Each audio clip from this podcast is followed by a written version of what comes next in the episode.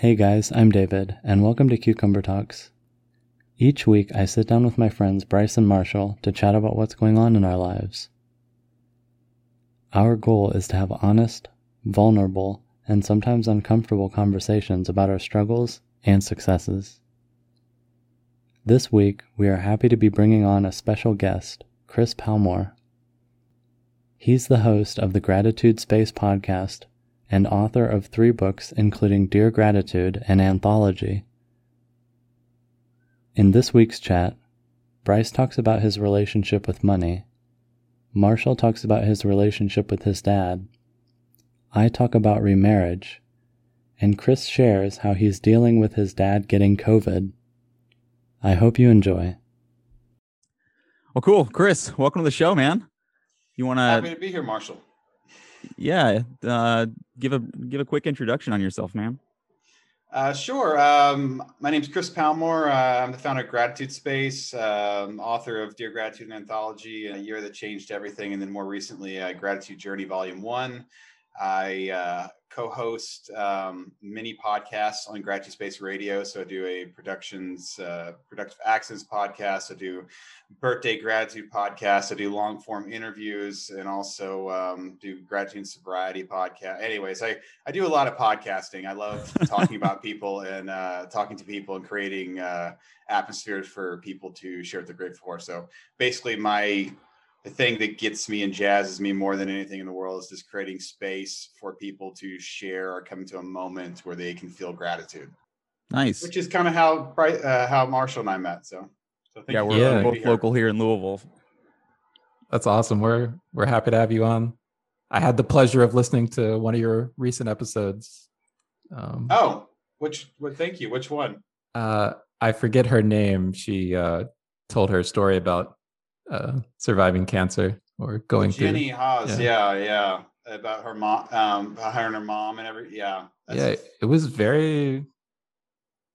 I think there's a lot of overlap between what we're trying to do here and what happened on that podcast because she definitely opened up and was very vulnerable about her story, and I definitely enjoyed listening to it. Thanks, man. Yeah, did you did you get this? The first one talks about a cancer and gratitude, and the second one talks about the ninety nine kind, acts of kindness. Did you? Yeah, I didn't make it to the second one yet. Yeah, I just let you know that that's that's uh really really beautiful, inspiring too. Anyways, they're both okay. really good. So it's a hmm. different page, but it's like about her mother. And I'm gonna have the cool thing about talking to Jenny was we're gonna do an episode with her mother. So like oh, now, the awesome. next episode we're gonna bring her mother in, and then ideally we're going to bring her mom's sister in because her mom sisters had cancer too. Neither wow. lost a daughter to cancer. And then Jeez. the fourth episode, ideally, is we're actually going to bring in their doctor. So like, wow. like I want to like because there's so much there. Like there's so much goodness. I just can't. I want to meet these other people and like hear the hear their story within you know hear their side of the same story. You know. And I mean, I just want to say you did a great job with that. Just listening and letting her tell that story. I mean, that's something I struggle with is just listening. And I think he listened for about 15 straight minutes. I was like, wow, he's a he's a really good listener. well, uh, well, thanks. You know, we her and I did t- talked months ago, and she told me that story. So maybe that allowed me to just sit back and just let her. You know, like it was a little different from like a cold cold interview you know what i mean? Mm-hmm. like i i knew it was coming so i was just allowing myself just to let her tell you know what i mean? It wasn't a that wasn't really a question answer interview. That was like we're gonna let jenny right. share her story. She's already shared. It's awesome. I don't need to like you know what i mean? Like so uh, so thank you though. I'm taking the compliment. Yeah.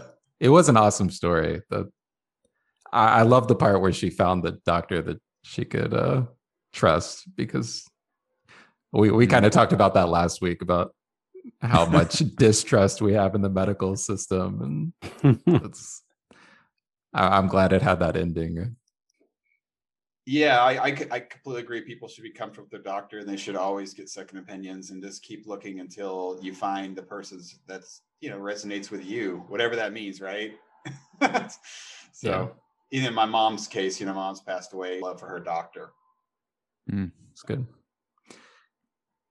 All right well um go ahead and jump into my topic this week.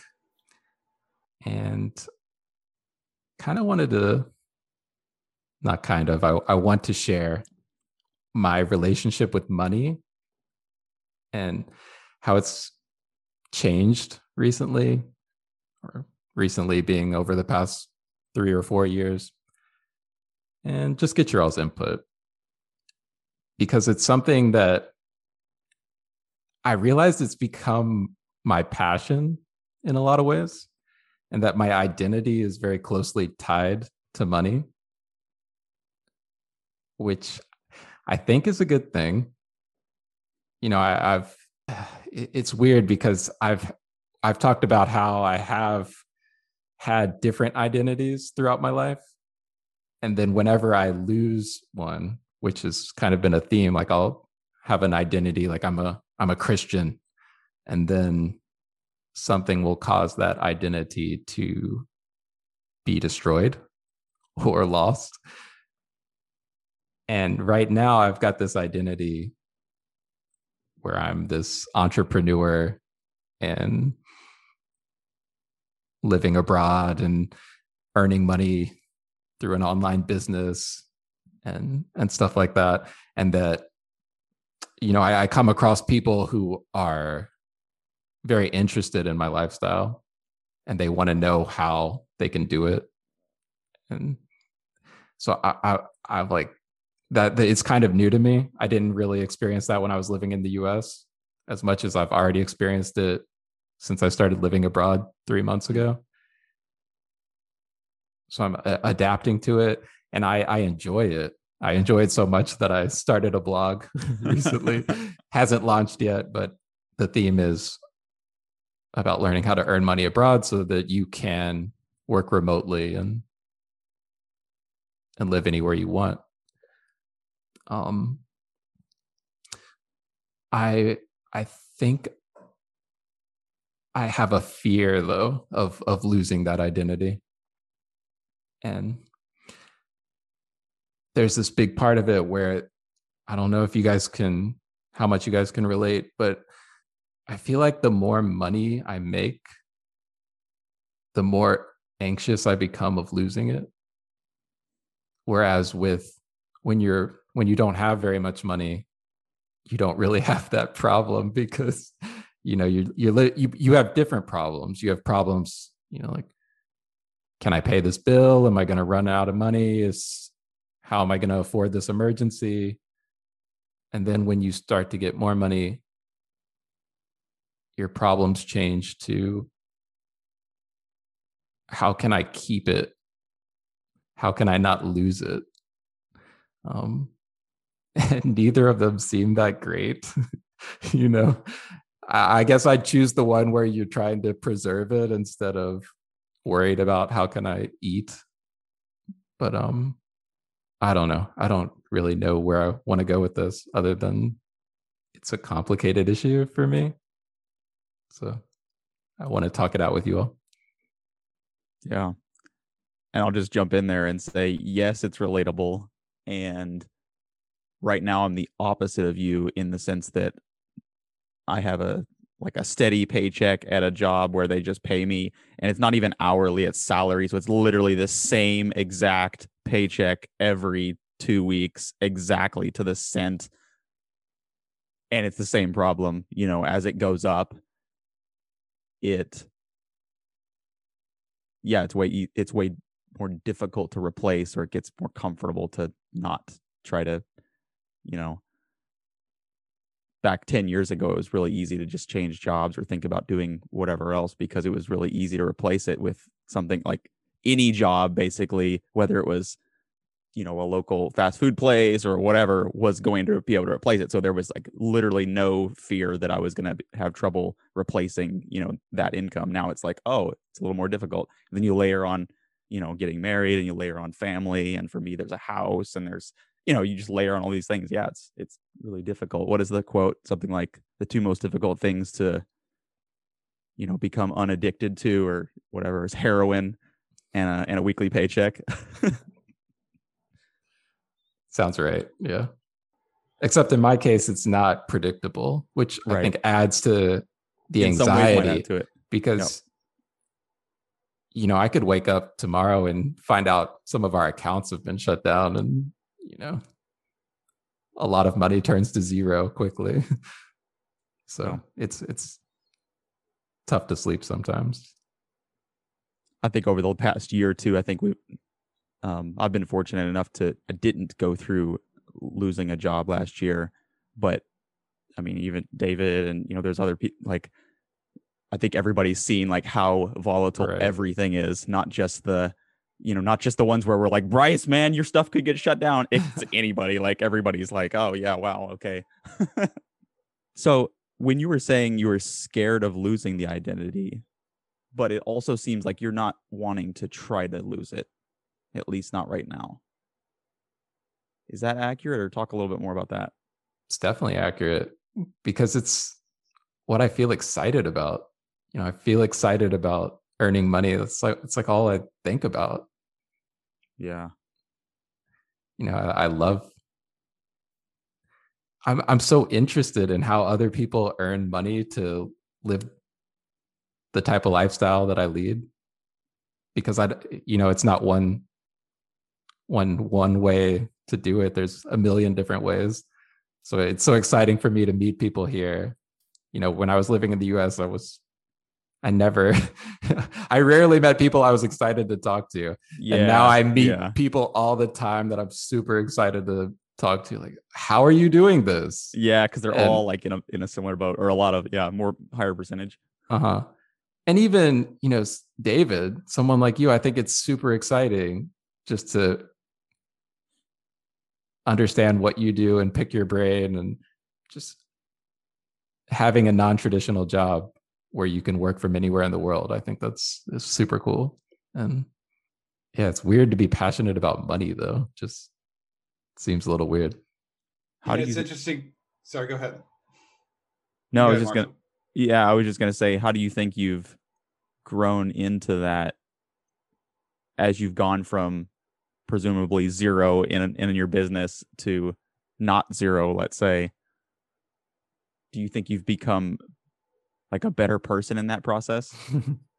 Does that make sense? Not not like a better person overall, but like a better person in regards to just money. Like, did you have that? Did you? I guess did you have that same drive before, and it's just now flourished into making more money, or is it picking up as you're making more money and getting more interested? It seems like it's picking up, but Mm, I'm not quite sure. I don't think I was ever really driven in the way that I'm driven right now. But there was a part of me that always, you know, since I was a kid, I've always been a hustler, yeah. kind of.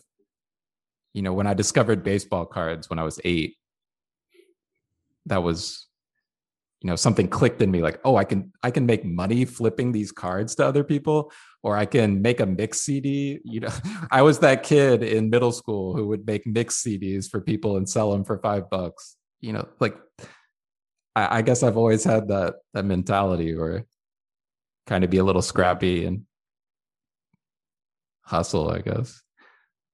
But then in when I was in my teens and 20s, I think I kind of went through a phase where I was too cool for money. You know, I wanted to be that hipster yeah, who was, you know, I don't poor, care. poor and smoking cigarettes and life is meaningless and I'm just gonna coast. And then something something happened, you know, in my late twenties where I was like, no, let's take this a little more seriously. Let's let's try something else. What are you gonna say, Chris? I, I was just going to say, you know, I, hearing you talk about your relationship with money made me think about my relationship with money. And I don't, I, I think, I feel like we probably have a different relationship with money. And it's not that I have a lot of money, but, um, you know, I do live comfortably. I, I guess when I think about money and money coming in and money going out, I just kind of think about me enjoying what I have.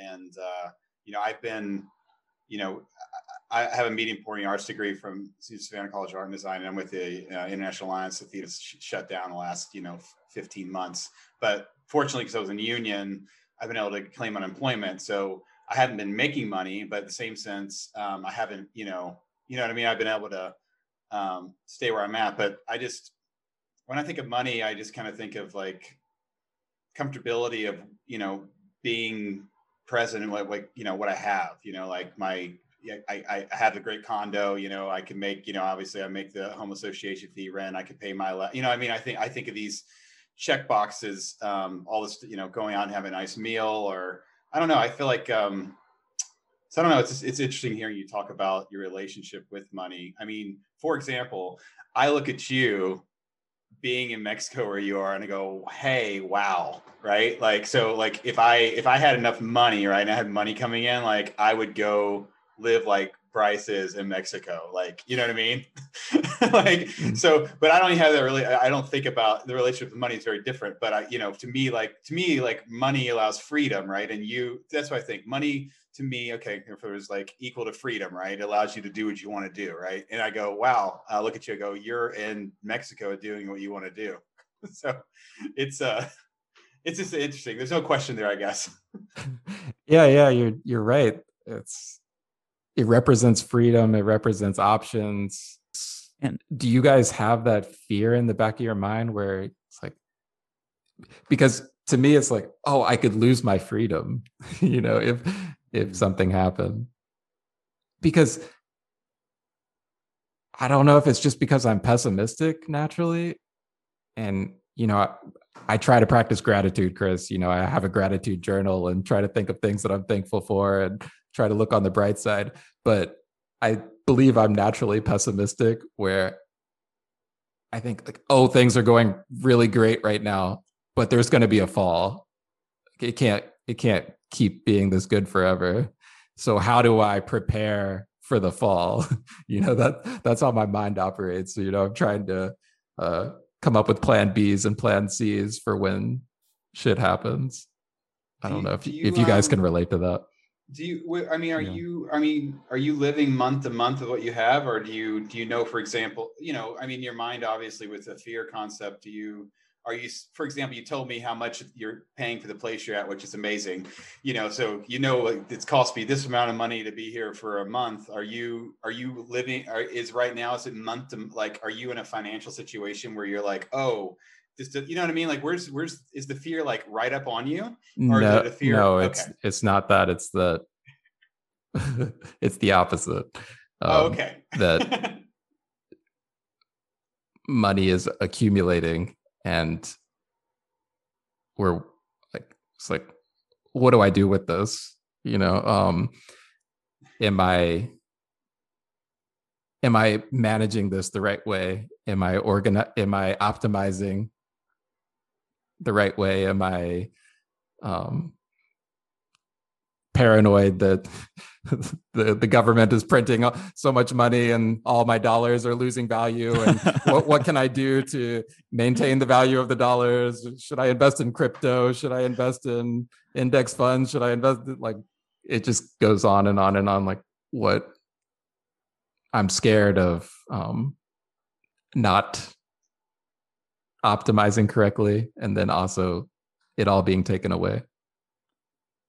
Yeah it it reminds me actually because i have a similar sort of thought process too with with money. And i i think of as we're talking about it it's like money is is a scorekeeper in a way.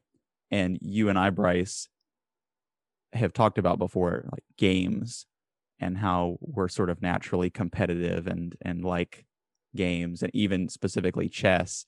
Like I've talked about chess, I don't know how many times on this podcast already, but since I started playing online more this year, my rating has gone really up and down. It's crashed because I get on a losing streak and I'm like that gambler who just keeps playing and losing and playing and losing. But as it creeps up, like it's probably the highest that it has been right now. and I'm more worried to play now because I don't want to lose the the score. It's just a score that you know, it like it's not. I'm not a ranked, you know, it's just literally a score, like a leaderboard score on chess.com.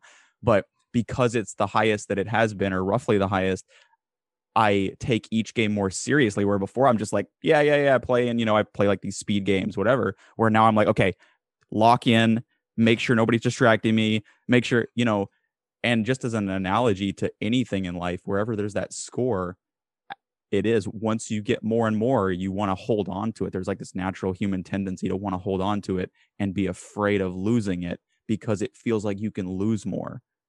Um, where before, like you said, you can't lose anything because you don't have anything. You know, when you don't have the next paycheck worth of money in the bank, you're like, yeah, whatever. If I lose this job, all I lose is one paycheck, or you know, there's nothing in the bank to lose type thing. But once it starts to accumulate, it gets scarier because it seems like there's more of that responsibility and and but at the same time, that drive like that you're talking about is super fun.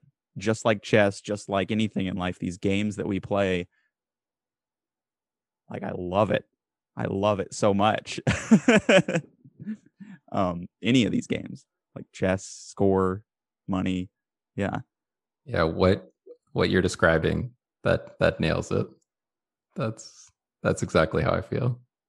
And and it's really tough because like you said in the back of your mind part of it is like this is not a good thing. I feel really attached to this, right? As somebody Uh-huh. who wants to sort of be free and not be so attached to things, but at the same time if you're like me, you love it. it's like, well, what do you mean I can't love this thing? You know, like I'm obsessed with it. What are you talking about? it's what I think about every day, like you're saying, you know. I'm writing about it, I'm living it, I'm doing it, I'm I'm winning at it in a lot, you know, in ways, you know. Um Yeah, yeah. totally. Absolutely. I, I guess my question. Oh, go ahead. I was going to say, Bryce. I guess I- I'm going to keep hearing. Obviously, if fear is a is a, a wormhole, a rabbit hole, we could talk hours about. I'm sure each of us. But um, how much of this fear of loss is taking you out of enjoy? You know, that's so. I understand fear, right? And it has its own place, and we all, you know, we can, you know. To me, it's like we obviously we it's it's a healthy thing to talk about fear. Fear is a, a real thing, but at the same time, um, if worry and fear is stopping me from like enjoying my time with my wife, then we I have a real problem, right? Because you know, fear normally and worry is about things in the future that you can't really control.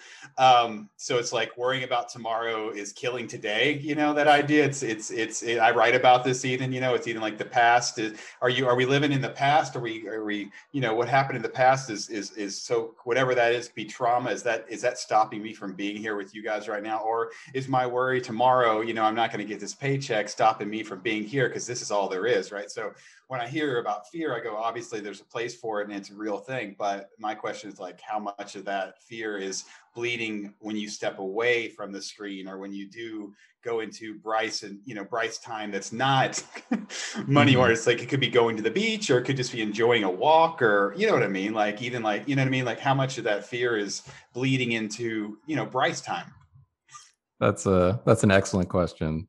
That is a really great question. And yeah, I talked about couples couples therapy last week that my wife and I have started. And I'm sure a lot of our our stuff is a result of um you know, I talk about how I get so serious. And that's what I talk about in in the in the couples therapy is like I get to get so serious and get so worried and it those moods i'd say a large percentage of them are a result of feeling stressed out about money and w- as a result i end up in a fight with my wife because i'm in a bad mood or you know and then the day's ruined or something like that so right Definitely. I appreciate you sharing that last week. I, I what I listened to last week that was for about going to the or Yeah. thank you. I know the joy, but you know what I mean. I got a lot out I- of it. Maybe i'll maybe i'll bring that topic up and bring money up in in therapy this week That's a good place too. David, your turn, man. I'll be quiet. Oh, um, welcome to Yeah, the show I- david thanks. No, I just, I guess I wonder, like, of all people, why are you afraid? Because I, I see you as somebody who, if you were to lose all your money tomorrow, like you, you would be the one to be able to build that back up without having to, you know, do what people like Marshall and I do, you know, um, which is just like have a like a salaried job, you know. Um, I think my, you know, coming from from my point of view, I was, I mean, as you guys remember, very afraid uh, last year when I did lose my job and I was just scrambling to figure out, you know, um, a way to make money. And that through through that like stressful time of kind of freaking out and you know calling my landlord like oh like it you know can i how's this work? Because i i wasn't I, I ended up not being somebody who like didn't pay rent but you know i reached out asked them like hey what can i can can we pay like in smaller amounts? or and um yeah all that to say is uh you know i'm i'm fine now like i i'm i'm comfortable i'm i feel like i'm in a similar boat as marshall you know salary same same amount every couple weeks and um you know i i want i also want to make more money but i i think and then maybe this is something you'll talk with uh, your the counselor about i there's definitely a balance between like thinking about it too much like I, I see money for you as like a as like your only child that you're like you have to like hold on to them and you want to you know be good to them but you don't like you hold on so much that uh you can't really enjoy them. And i don't know if that makes sense but that's kind of what popped into my head so. Yeah i appreciate you saying that. I like to think of myself as somebody who could start over from zero. I just don't want to. Yeah.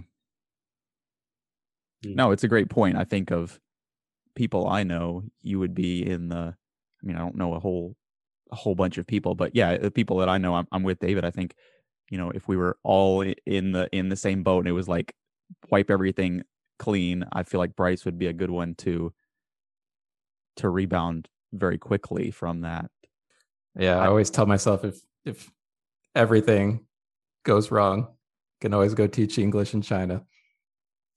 That's what I always have in the back of my mind. I'm not afraid. or VIPKid. yeah, exactly. All it's right, that Stoic, it, you know, it's that Stoic philosophy mm-hmm. of like, you know, uh, what's the worst case scenario? What does mm-hmm. that look like, right? Uh, and I, I tell you, your friend David saying to you, Bryce, that he sees you, if anybody in his life, that if you hit the worst case scenario, he's like, Bryce will be good. It, regardless if you feel that, like that's a huge statement. I, I felt it coming from him. So that's anyways. Yeah, I appreciate that. Stuff. All right. Thank you guys. That that was that was good to talk through. Thank you for sharing. All right, while we're on the relationship conversation about relationship with money, as I was writing it down in our in our little chat about what we're what we're talking about here, I was like, okay, yeah, relationships. I've actually been thinking about relationships not just with people but to things a lot recently over the past couple months, I guess. Uh, but anyway, w- what I wanted to talk about was my relationship with my dad. Um, seemed like the natural follow up from last week, talking about brothers and sisters. So, and I really wanted to get your your all sort of take as well on how you know growing up with your did, you know with your parents what did you have a relationship with your dad what was that like um because from past conversations, uh, it seems like, well, I'll, I'll just say my, my, relationship with my dad was better than my relationship with my mom. I, I may have spent actually more time with my mom. It's tough to say as far as I don't know, but you know what time amount there was, but I always felt more like a, not like a, like a mama's boy is what we were talking about uh, a couple weeks ago, but more like my dad because I was I don't know, I was I guess I I looked up to him and wanted to be like him and I hung out with him more even if I spent more time like in the house growing up with my mom. Um and then of course we grow up and move away and stop talking as much and then the relationship at least for me sort of changes from a kid dad uh relationship to a there's still a kid dad relationship but it's more it starts to become more of a friendship relationship at least for me which is really interesting because starting to see more i guess vulnerability from my my dad which maybe was there before but it didn't hit me in the same way because the things he was talking about weren't as directly applicable. Like he's talking about you know maybe talking about money or, or finances or something like that. And as a kid i'm just like growing up thinking okay don't ever lose your job or don't ever not have money you know that you know whereas when you're older then it starts to hit you in a different way um anyway, what I wanted to talk about, I guess, was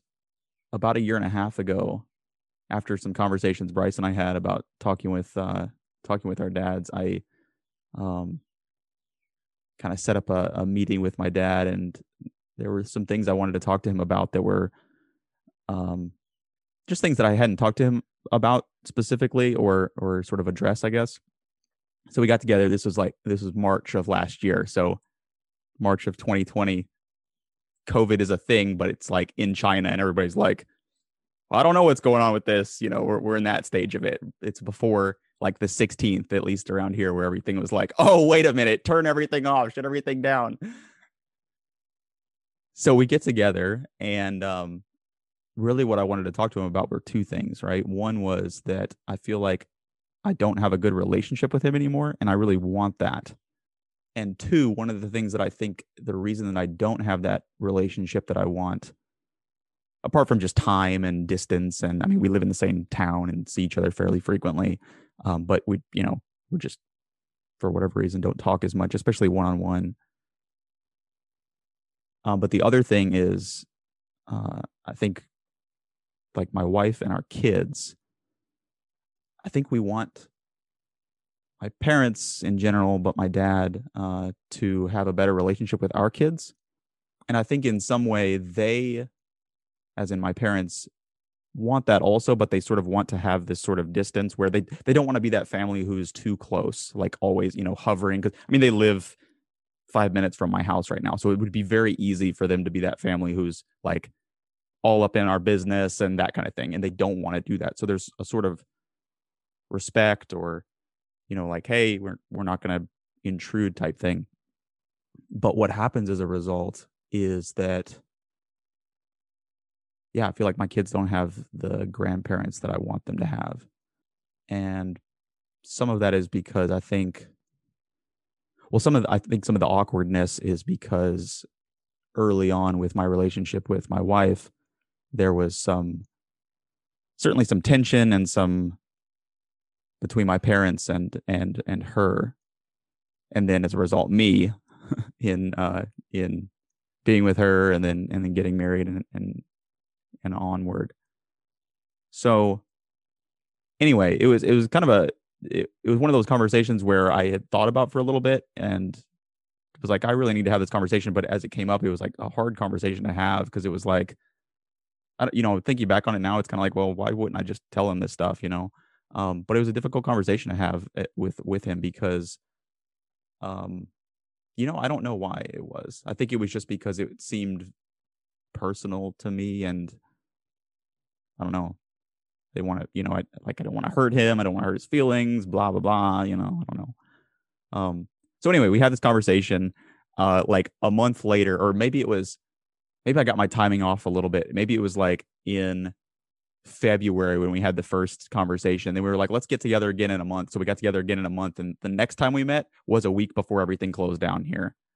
And I remember at the end of us talking, he was like, I forget what. Uh, so, th- so the next time we we talked, we talked about some stuff with, um, uh, at, at church and and some things going on. But uh, anyway, at the at the end of that, where the where all that's going to is, I remember because of COVID, I remember it being like, we wanted to hug each other at the end of the conversation. And he was like uh i don't know if we're supposed to hug each other. And i think that was the first time i ever remember feeling awkward hugging my dad and layering it on top of covid right? Of course there was the whole covid thing but there was also sort of this symbolic thing of like huh this relationship with my dad is like never going to be the same again in a way. Um, so yeah, that was really tough. Anyway, so COVID happens and we don't really see them for I don't know, probably two or three months or so. Um, you know, we sort of talk and so forth, but we kind of just at that point we're all sort of separating, like, okay, don't give it to each other. Let's, you know, don't get sick, just be safe, everybody, whatever. Um, and then of course it's been now a year and a half. And I think at that time when I first had that first meeting with him, I was like, hey, let's try to get together or talk. Let's try to like do something one on one every month or so if we can. And then we didn't. So now I feel like a year and a half later, I'm restarting that process. Um, anyway, I don't really know what I want to share about all this, except that it feels like way more significant or way more important than I thought it was going to, or that, um, yeah, that that I thought it was going to. And I think I just want to, uh, you know, I don't know what it is that I want specifically, other than to have that sort of, well, like I've talked about before with friends. I think when I have that relationship where I feel like I can talk to him about anything, and I and I don't have that right now. And he's probably the person that I probably the person I respect the most to be able to give me advice on things as far as knowing me really well and being able to be like, have you thought about this? And it be like, oh, okay. So I sort of missed that, I think anyway, don't know where I'm going with all this, but just wanted to share and talk about it. I want to have another conversation with my dad. And I think we're going to try to set something up and talk about some things, try to restart that sort of process we started a year and a half ago that that sort of got interrupted. Um it sounds like the relationship became fractured. Oh, it, I'm not sure fracture is the right word, but it sounds like distance occurred when because of your wife. Is is that right? Yeah. Like, when did things start Yeah, yeah. changing? Yeah, I think um yeah, my my wife was probably the sort of the initial catalyst and then there was probably some rocky periods there and then we got married and then we started having kids and then there was sort of a trying to re heal phase. But then um yeah i think what happened was it never really came back to what it what what i wanted it to be. And then something we had talked about a couple weeks ago i think was asking that question like i'm in this phase of really i just want to talk to my dad and be like hey this doesn't feel like it's working for me like i this is what i want to, you know but then the next phase of that what we talked about that i hadn't thought of is like asking him and that was something my wife and I talked about a couple weeks ago. It was like just asking him and my parents in general and just people in general like what do you want? Like is this is is the sort of relationship that we have and like let's just talk specifically about the relationship they have with like my kids is that what you want? Like maybe that's what they want. They they want to just be in my mind sort of these grandparents who see each other, you know, our kids every so often and they're not super close but they you know see my kids on their birthday or whatever, you know, um, where I think I want them to be like way more part of their lives. Um, but maybe having like I haven't had that conversation, you know, just ask like, hey, what do you want this to look like? And I think they haven't had that with me either, so they don't know what I want, and that's the problem, right? I think like even as I talk it out, I'm like, well, of course, that's that's definitely the problem. We don't know what we, we each other each other wants, right? So they're trying to guess what we want. Both my wife and I like this distance. So they're like, oh, we don't want to get involved in your life because whatever, instead of talking about it. And I'm over here like, well, if they wanted that, they would just do that. They would just do the right thing somehow. Like, how are they supposed to know? You know, it's like the classic relationship problem of like, you're supposed to just guess and know like what I'm thinking. Like, of course not and, and I think what's frustrating to me is that I thought I, I thought trying to get this back on track, I guess, like a like a year ago, and then I I don't want to say I went into survival mode because that's pretty strong, and I had a great year last year in a lot of ways, but I just went into like maintain mode at least with that relationship. Like, okay, let's not. I don't know what it was, why I didn't, you know, but because I mean, we could have called each other or you know whatever there's a certainly different ways to you know talk with each other um but it just went to like put this on hold mode you know and now i'm kind of back in this like okay this is still a problem this is still something i think about let's see what i can do to i don't know try to try to help or at least understand each other you know? I think that question of uh, asking them what how they want the life of your kids is really brilliant but i'll tell you what i was hearing before which i really loved. I loved where you said that you miss being able to bounce ideas off your dad uh, and I, I, when you said that, I was thinking if you if you were to sit with him and just open up like that, like I bet that would just open a beautiful conversation. You know, if, I, I, can only imagine if you're sitting with him, you go, look, you know, I, I, we used to be a certain way, and I know that we're different people now, but um, I honestly just miss I miss us. I miss being able to talk to you and, and bounce ideas off you because you're just you know that you were my go-to guy, and I, I love that so much. You know what do you you know and it's kind of like if you were to be quiet i'm just curious i'm sure really a great connecting conversation would start. Yeah i mean maybe that's a that's a good way just to start it. I'm curious do you think your dad is punishing you for decisions you've made in the past? Like creating this separation as a way to i ask because i'm guilty of doing that with people that i love where if I'm unhappy with decisions they've made, my way of getting back at them is to like kind of cut them off or separate, mm. create distance. No, I don't I don't think so. I think it's I'm trying to think of the right word to describe it, but I think it's more like not wanting to I don't yeah, I don't know, like not wanting to interfere because there's this idea that that's what I want. But I don't think, yeah, I don't think of it as as. But if the like relationship, if the relationship was never like that before, then why all of a sudden would it be like that? Um, because before there wasn't my wife and my kids. So before there wasn't my wife and my kids, so there was sort of like a. It seemed like there was more of a direct connection and less less other relationships you know take up time or you know take time away from where now it's like you know every every um you know every one-on-one time that my dad and I get together is time that I'm not spending with my family my kids. And as I say that that sounds silly but in my mind at least that's how it feels like he's thinking of it or or just like trying to be i think there was growing up i think there was a lot of identity that i tied to my dad and, and my family in general and so there's this idea that okay well marshall wants to make his own decisions and he should be able to make his own decisions eh, with his family so let me not be a parent and jump in and make the decisions for him. And so what that looks like is just not being involved as much at all.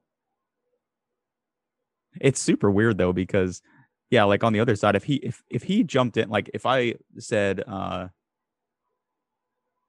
I don't know like just uh, I'm trying to think of a decision where, you know, like the biggest decision I've made like in the last week is we're we're putting a new driveway in, you know. So okay. Um, if he were to come in and be like, Marshall, you shouldn't put a new driveway and you should get 12 more quotes for that, or don't do a new driveway, you're gonna move in in a year and it's not worth it for your investment, or like that would be kind of annoying. And I'd be like, what you, like, let me just make the decision, you know? So like I don't want him to do that. But in a way i also want him to jump in and be like tell me what he thinks. So it's weird. It's like i don't want it but i want it. I don't know. So is your relationship in the past that he would be very forceful with these ideas? Um like like you just said with the driveway if you were to go you know what i mean? Like you need you need to do this not well, you know, you have op, you know, poses a conversation, right? Well, you have options. Yeah. This is what I think you should do, but obviously at the end of the day, it's your decision. I pre, you know what I mean? Like it's just a cordial conversation. Like if you were talking to me about it opposed to your father, right? I'd just be like, yeah, well, I don't think this or that, but obviously do what's best for you. But he's your dad. Obviously, you have decades of a relationship with him, and he, yeah. you know, was your caregiver. So obviously, it's not like talking to me. no, that's that's a good point because yeah, there's certainly more two things, right? So one, yeah, he's my dad. So growing up, there were certainly decisions where it was like, no, you're going to keep playing basketball even if you don't want it, even if you don't want to, you know. So it was like that was the kind of dad he was in certain things. But there were other things where it was very, you know, so it was kind of dependent upon the, what it was, right? right. Um, I would also say he's pretty decisive in general, which is something I really admire about him. Um, that I sometimes can be. It depends upon what the thing is. Um, but what's cool about that is that he'll he'll tell me exactly what he thinks is the right way to go. What, yeah, I I guess I, I like what you said about was it forceful? That I don't know. It, it um, i in the sense, there's different energy, you know, obviously. yeah, yeah. I, I yeah, I, I don't think it actually is when it's when it's like like something about the the uh like the driveway example. I don't I don't think it would be like you have to do it this way, you know, like it's not that sort of energy. Um What was his energy with your marriage, with your decision to get get married? that see okay, so that's a good question. Yeah, he was like, no, don't get don't get married. Hmm. Oh, this is where you're coming. See, I knew when you were talking earlier about that. I was like, I really want to hear about that, but I know you didn't want to share about. It. But see, that makes a lot of sense about why you now don't want to have this. Con- so okay, So I think I didn't want to say that, but when you say it, when you just ask the direct question, then I say it and then I sort of regret, like, "Ah, I probably shouldn't have said that. No, probably shouldn't have said it isn't the right way to put it, but We can But cut it yeah. out. It's he can cut it out. It's factual though. You were just speaking. You did ask. It's a yes or no question, Bryce. was asking, or you know, it's pretty. Anyways. yeah, yeah, yeah. Yeah, I mean, so so yeah, th- there was like certainly some some tension there and then and then obviously we got married and so then so I think to to elaborate more on that piece or that that part of the history there, right? So it was like yeah, I don't think she's the person you should marry. So okay, so we got married. And in a good way i think that they tried to they as in both of my parents tried to sort of be like okay well this is the decision you made. Let's move on. Like let's not you know let's not keep being like okay you didn't do what we said to do. Now like like you said earlier Bryce, it's about like you know now you're cut off or something. It wasn't like that. It was it was very much the opposite really in in ways that you know thinking back now i'm like i don't know if i would be that good about it like if if there was something like that with my kids like hopefully i would be i you know i don't know um but but yeah it sort of changed the dynamic for sure That's And and that- I, go ahead. uh, i was gonna say and that was part of the conversation too a, a little bit of the conversation uh when my dad and i first talked a couple i say first talked but what i'm saying is the first talk of like a year and a half ago too Yeah, I, I think. I mean, obviously, I, I think it's interesting. You said that they moved on, which is great. Um, but I feel like just from hearing you talk, I and I could be wrong. I, I feel like this this strange feeling, and even you want to confide in him or ask him things, obviously, is probably coming back to that, which is a big deal. Obviously, him not being okay with the person you were going to marry. But I'm sure now, years later, with your grandkids and all that, obviously, he's a logical person. I'm sure he loves all of you and is very grateful that you know that you marry. You know what I mean? Like it's you know you know it's like I'm sure he loves your kids. I'm sure he does, just because I I've talked to you, so I understand. You know your your relationship with your father. You talk about this. It's like even if he wasn't on board initially with your wife, it's like this is the way it is. I I'm grateful. I have you know what I mean. Like he probably Yeah. sees you and he sees your love for her after all these years and these kids, and he appreciates that. So but if you're cut you know it at the same time if you're not asking for you know if you don't feel comfortable just asking getting back to that same old dad like you said i loved asking banking questions off of you i almost feel like you stopped probably doing that or feeling comfortable after the whole thing with your Mm. wife you know Yeah. that's because that's i could see that as being a probably true. massive roadblock so Um, but if he's gotten through it, and if you can mentally get to he's okay and everything is good, you could maybe place yourself back in a position to comfortability to have that conversation. Or Mhm. again, like I said, start the conversation going, this is what I miss doing with you. I'd like to get back to doing this with you, you know? Yeah. I'm just wondering if your dad would have a roadblock as well, where like my son isn't going to listen to me. Ultimately, he's going to make his own decision, and he's proven proven that in the past. Yeah, maybe.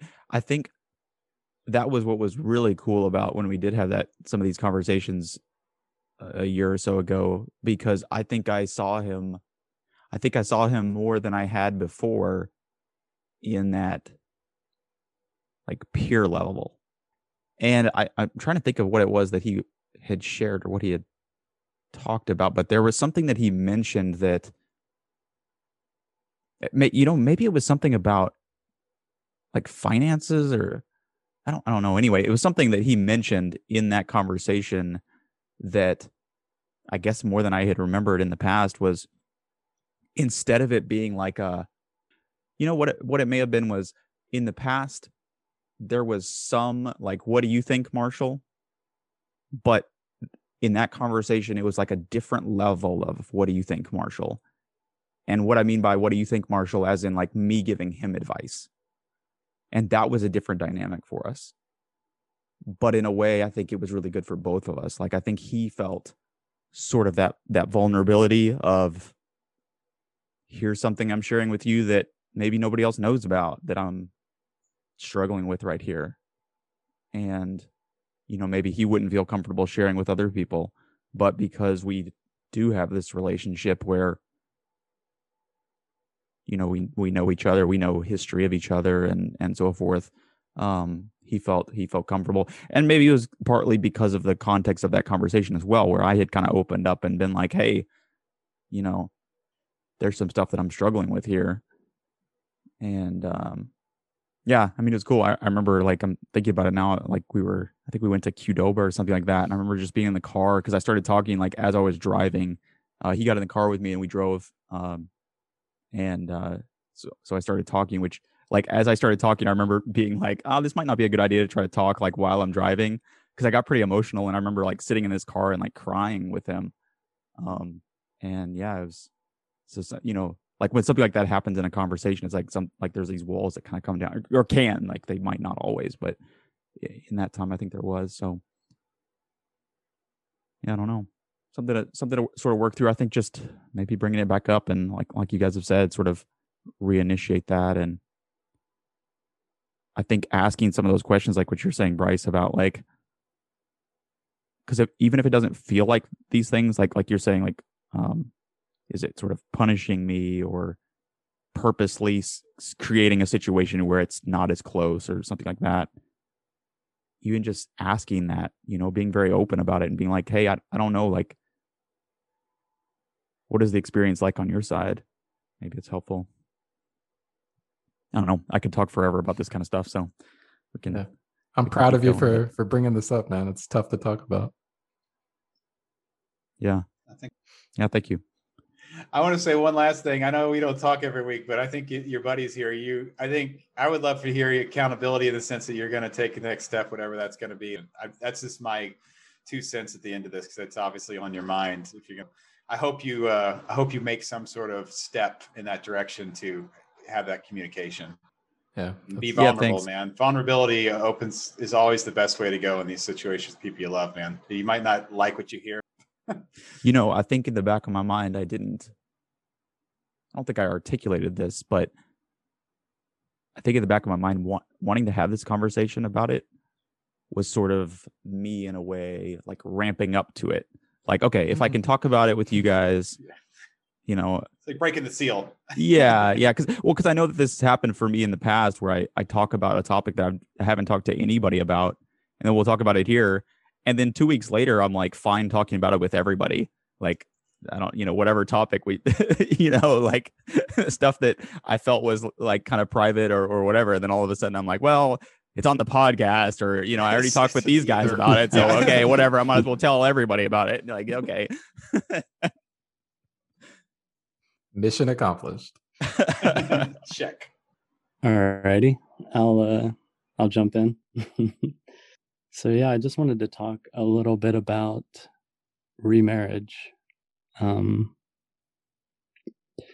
my so my parents got divorced maybe I don't even know now eight years ago or something. Uh, It's so terrible that I don't know. I was actually um, I was actually overseas when it like kind of started happening slash happening but i just wanted to kind of put a little backstory on that Check out that episode. well maybe i'll talk about divorce later but yeah i just want to kind of hone in on remarriage because i mean my, my basically my mom is getting remarried and it's not like uh it's like um uh, minister ordained. It's it's not like a, a official like uh going like a state licensed or whatever but it is you know i guess we would call that remarried um so wait, it's not state like but it's just gonna be like a like a religious ceremony? Or that's almost Yeah. the reverse of what I always hear. Usually it's not the religious, but just state. So so it's not state but religious. So what I'm They're, Yeah, not le- like- they're not legally getting married, is what you're saying? yeah not le- not legally not on paper not like you know they can't Interesting. if they like quote unquote divorce um but you know she's a very she's very religious you know it's in the eyes of god as she says. And i think her and the the guy that she's marrying have like talked it over. And and this is like the, the interesting thing is like i don't really know him which is fine. But I just wanted to like talk about this a little bit. I mean, we can open it up pretty quickly, but um, you know, on a personal level, I, you know, a relationship level, I I don't have a, I don't have a bad relationship with my mom. Um, I think you know the the angriest I ever got was when I found out that her and my dad were getting divorced. That was like when I was just like, you know, F this and like super pissed off. But, you know, in all the years, and since then, things are fine. Like, if I have an issue, I can call her, she can call me, we can talk, we can meet, you know, all is well. And I, I personally just want her to be happy, but, you know, obviously there's a, a little bit of awkwardness because who who is this guy? And they're getting remarried. My mom and dad have been had been married for like 42 years. She's like 71 now. So i i guess my my previous thought was always like oh why didn't you guys just like stick it out? And you know you're almost there the finish line. But but yeah i, I do want to focus on like the remarriage part not like the divorce because i may talk about that later. But i'm just curious how you guys feel about this you know feel free to ask me questions it's, I'm really curious. Yeah. it's very interesting and uh yeah How how long have you, has your mom and the other gentleman been together? um i think they've known each other for perhaps a year or a year and a half Mm. Okay. it's not been like a long time and So COVID, I said, I- like they met on a, a online dating app during COVID type thing, or how did this? oh honestly i i do not know that deep okay. i do not don't know Okay. that deep but you know she i mean obviously is interested in him and wants to have a you know the the rest of their lives together so Hmm. i mean i'm not but like it's not like out of nowhere for you, as far like you've known that they've been in a relationship. It's not like she just called you up last week and was like, "Hey, I met this guy. We're getting kind of married. Married. I don't know. Non legally I- married. this is the first that I've heard of somebody not getting legally married, but getting the the ceremony side. I've Yes, always heard the other way, or just don't get married. Like I, that's Yeah, like there's witnesses, so like I guess I don't know if it's like how you would even define it, but um Hmm. a partnership. I I don't know, but Yeah. And yeah, that's the interesting thing is cuz like I I maybe I it like slipped my mind, but I don't remember them. This is gonna sound like terrible, but I, I could just be ignorant. But like I, I don't remember there being like a courtship, like a long courtship, or and maybe they were just maybe they had been friends for a long time, and then they're like, you know, hey, we want to, you know, fight, you know, fight the fight with Jesus together, and and uh, combine our our powers to witness and have you know God be the glory and all this stuff. So, just curious uh, how you guys feel about it, and yeah, I don't know. You know, David, I'm coming from a completely different space because my dad's widowed for you know seven years now. So, but and he's he's 72, Hmm. um, and I, for him, I know that he'd be better to have somebody, and I would be very happy if somebody came into his life um, that filled that void, however you want to put it. You know, um, that Hmm. allowed him not to feel lonely. I, I'm being, you know, I'm just talking straight, you know, I don't know, basic needs type shit, right? Um, but in the same sense, uh, you know, you're telling me about your mom, and I'm thinking, yeah, the reason they're non-legally doing this is because, you know, in the eyes of God, they need to be married, and that's where the ceremony comes in. And she doesn't want to have to mix with finance and the government and the laws. Hey, that's great. Like, you know, um, I I understand that, but um, you know, I, like I said, I, I just want my father, who I'm going to be talking about, which is interesting. It's like, you know, Marshall was talking about fathers, you're talking about your mother, and now I'm going to talk about my father because in my time, it's like, I honestly just, I want, I want him, I want him to be happy. You know what I mean? So when I hear you say this, like, even though I understand you can be very upset about your parents breaking up, and I don't know what it's like, because I had a different experience, right? Mm. Um, if you know I, that's where i come from it's like if she's 71 years old and this is bringing her happiness um you know i don't know that that's what i would focus on if i were you and again that's not a question so i'm not really playing in No, no, that's totally fair. And you know, she did call me like a couple weeks ago and told me about it. And I mean, that's pretty much what you said is what I said. Like, hey, you know, if you're happy, you know, that's that's fantastic. Um, I'm I'm not going to the wedding, but that's not because I don't want her. You know, I don't want to support her. It just is a slightly awkward but i do i do want her to be happy and uh yeah that's you know great great for great for her you know kind of thing Wait, so you're not going because you think it'll be awkward? Yeah. If you don't want to talk about it, don't talk about it. But we got to ask the question. um so i guess my my point for not going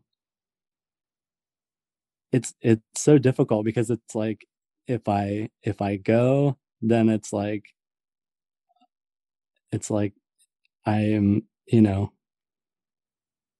uh shaming my dad or something if i don't go then i'm shaming my mom but Mm, my i my mom knows where my heart is i feel and yeah Are you saying your dad doesn't approve of this? Mm, yeah, I I mean I don't think he yeah, he doesn't I don't think he approves of it. Right. I, I don't he I mean, again, I don't I want to save divorce for later or maybe never, but he uh basically was not wanting to get divorced even. have you talked to him about about this since? I, I don't know. I guess since, since you found out, or since anything of this. Uh, yeah. Yeah, we we did bring it up last week, and uh, yeah, I mean, he was, you know, he he's doing his own thing. He's you know living by himself and like goes and like works out or hangs out with a you know his buddies like working on cars and stuff he you know he has his, his own uh, kind of life now but yeah he was of course uh, taken aback by by the news because i guess from his point of view it's like he uh, i guess he believes in you know you marry somebody and you stay with them forever but yeah again i don't want to get, get like too much into the weeds of of divorce. But if that helps, yeah. I mean, that just sounds like a really tough situation, right? If you have to live live your life now kind of being in the middle. It's like you're not allowed to support your mom. Yeah, I'm I'm trying to support both of them and I do I do love them. I I think it's it's better um that they're I guess divorced now, but it's kind of like all right, like the divorce happened, so you know, make make your life, you know, how you want it to be, be happy and uh you know, you can't go back in time. So just to put this in context, this it was about 10 years ago or so, it, more or less when when that actually happened. Like it wasn't last year, right? We're like yeah. the band-aid just got ripped off. Yeah, the band-aid did not just get ripped off. It was ripped off when I was uh overseas. So hmm. yeah, it's been a minute. So, so, and it sounds like you kind of answered this, but just to be clear, it, it sounds like you're really not going to her wedding because for, for like for the sake of your your dad?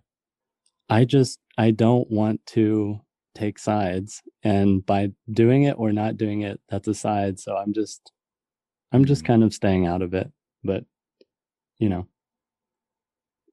I you know i love my mom. Whenever i go up to to hang out with them i'll you know i'll split i'll split time i'll, I'll see her too and uh yeah i mean it's you know it's it's tough it i try to be diplomatic and I know by not going, I guess is like a stand. But um, yeah, that uh, definitely yeah. feels like a stance that you're taking. It's like, do I drive like halfway between here and the wedding and and stand there, or you know, like what's the, you know, mm. what's the? It's I feel it's like I'm I'm the parent now and like can't make can't make all the kids happy. it, well, it just reminds me of like I my parents have been together like since I was born. They're still together, but it reminds me of what I imagine. You know, the classic like I think of Catch Me If You Can, the movie with Leonardo DiCaprio, where they're like the two parents are separating, and it's like, well, who just write down on the dotted line which parent you want to go to. It's not a big deal. Just write it down. He's like, I can't make this decision, and then like goes and runs off. You know, it like sounds like uh, you know maybe that's obviously a dramatized version of it but it it literally sounds like a similar thing where maybe you had that sort of somewhat of an experience like that 10 years ago or so and now it's almost like asking that question again in some way um obviously it's different because you're an adult and it's a different situation but it feels very much like that sort of a decision and you're trying not to make it yeah, I'm and I'm kind of curious about you guys too. Like, you know, if it came down to it, like are you guys the are you guys like my father that's like, you know, one person forever or there's no problem to like, you know, if we're, you know, if we're if terrible things happen, you know, remarriage is like not a big deal. I'm I'm kind of curious where your guys' heads are at. Yeah, I'm curious Chris, if you were in the same situation as David, would it still be as easy for you to say, well, I just want my dad to be happy? Yeah, well, uh, you know, to speak with David, I'm trying to put myself in his position with mm-hmm. his parents and um, what I was hearing before. So, if if I was David and I was being really conflicted about this, I would first probably ask my father how he felt.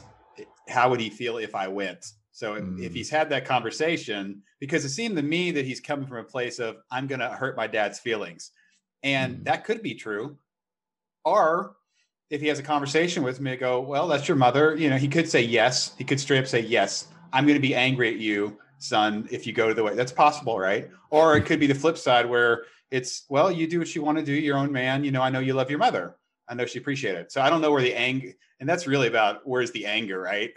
Or- that's where where how, how fresh is the pain, right? Mm. or in past conversations too if i remember right it sounds like your dad might not be the type of person who i think you said he was a little bit more introverted a little bit more I, I what when you asked that question chris what it reminds me of too is i wonder if there's an option where you have that conversation david he says like it almost feels like maybe his person and i might not know your obviously i don't know your dad but it almost feels like he might give you that as a father as a what i presumably as a good father he would give you the answer yeah like support your mom it's not gonna it'll be okay but maybe there's a subtext of him not being you know completely forthcoming and maybe it still does hurt him in some way. And maybe that's what you're worried about as well. It seems you know what i mean? It seems like maybe there's a third option in there that's like plays into the conflict of of making that decision where yeah you could still make the decision on your own but maybe it still hurts him and, and then that's where you make the decision and you're like well right. uh, you know If you got your dad's permission and he said, "Oh yeah, go ahead," that's not a big deal. Would, Would that change? Would that change things? Mm, like if he encouraged you Mhm. Or you Not not, just really permission. want to go, man? Yeah, it's okay yeah, if you don't want to go. Even take your dad out of the equation. Maybe you just don't want to go. That's cool too, right? yeah. Yeah. I mean, I think if I was like, if I was really wanting to go, I, w- I would probably just go. Um, but yeah, I mean, if we want to talk about either of them, you know, I talked to my mom last week and and she even said like, Hey, you know, this is like, we even changed the date like uh, one week ago, it was changed. She's like, it's a short notice, you know, well obviously she would love to see me, but she's like, you know, you're whatever you know, whatever you decide is is okay. It's it's fine. And I for my dad, I I don't remember him saying one way or the other. Like I don't I don't think we talked about like, hey, is it, you know, like what if I went or something. I didn't even think to ask because I guess I was my mind was already set on on probably not going. but it and you know it's no shade to either of my parents because uh they both have been you know wonderful to me. I think if anything I'm a I'm a mama's boy. You know I'm the youngest kid, and uh yeah. it Spoiled. seems it seems cool too that take take the conversation about you know whether you go to the wedding or not sort of out whatever you decide on that it seems important in this at this time and and moving forward too uh to have like some open conversations with both of your parents about this because as i'm hearing you talk about it it seems like it's a pretty just a significant moment in your life. And you can imagine it's got to be even more of a significant moment in both of their lives in this time where yeah something happened 10 years ago and it's been an ongoing obviously an ongoing change in both of their lives but now something another layer of significance is kind of piled on top of that so your dad's got to be going through a lot of you know thoughts about you know if he thought in the back of his mind we're going to get back together one day there's a lot of you know i'm sure i, I don't know what he's thinking Right. but uh, that's got to be if I were him, you know, that'd be a huge thing, right?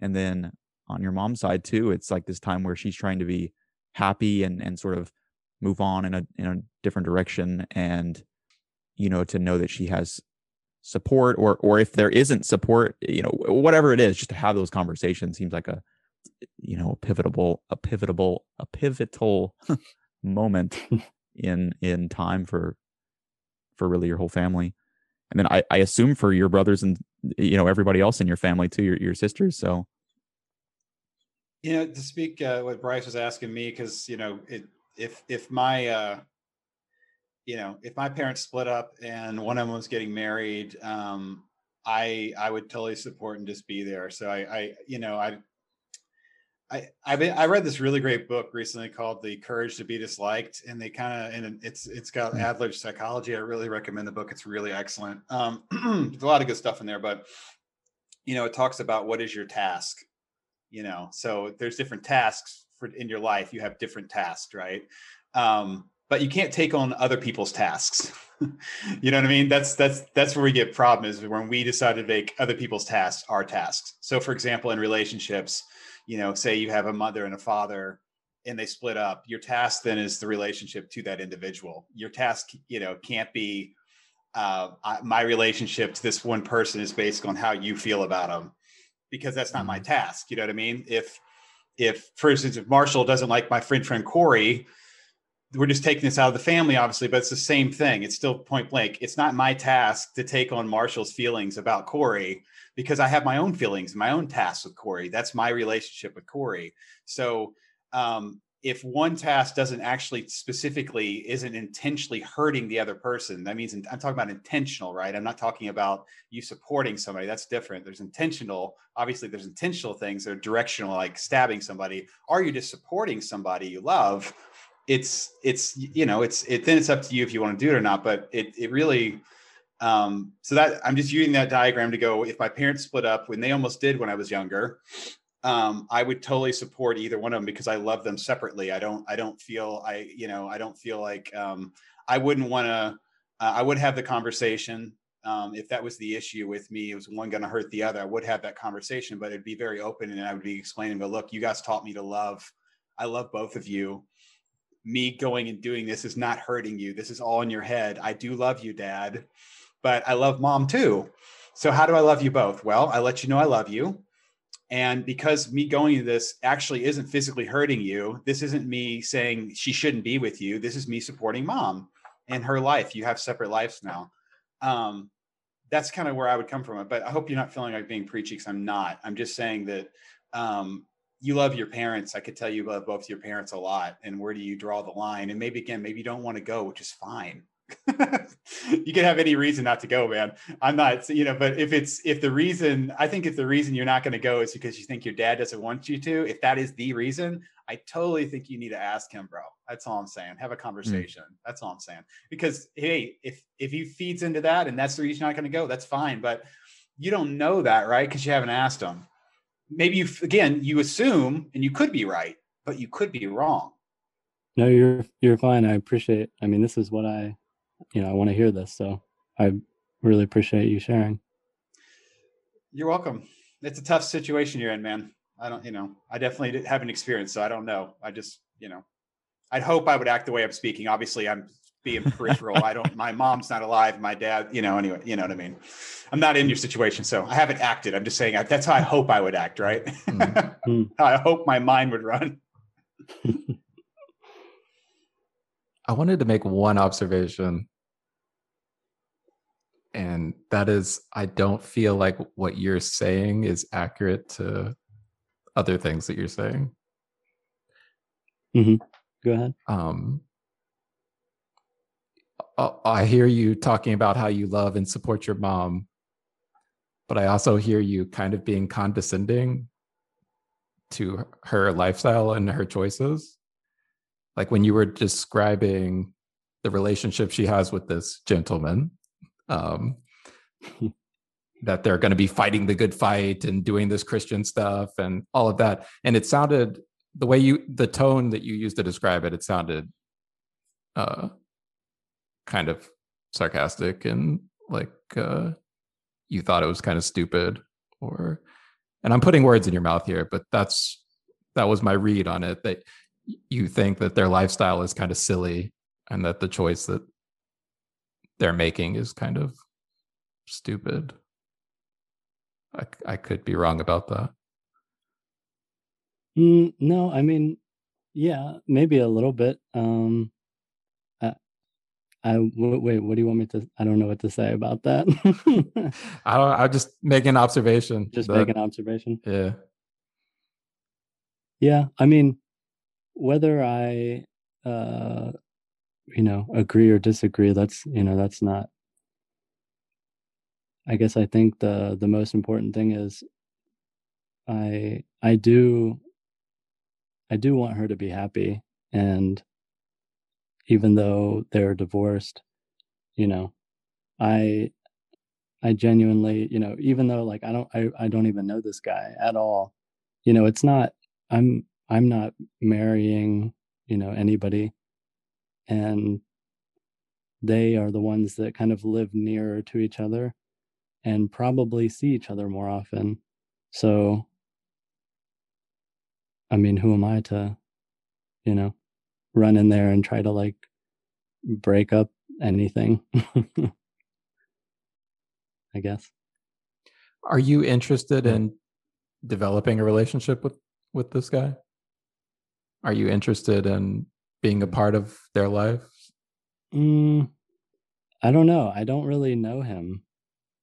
You know, I was I wasn't um That's why I'm asking. Are you interested in getting to know him? mm, mm,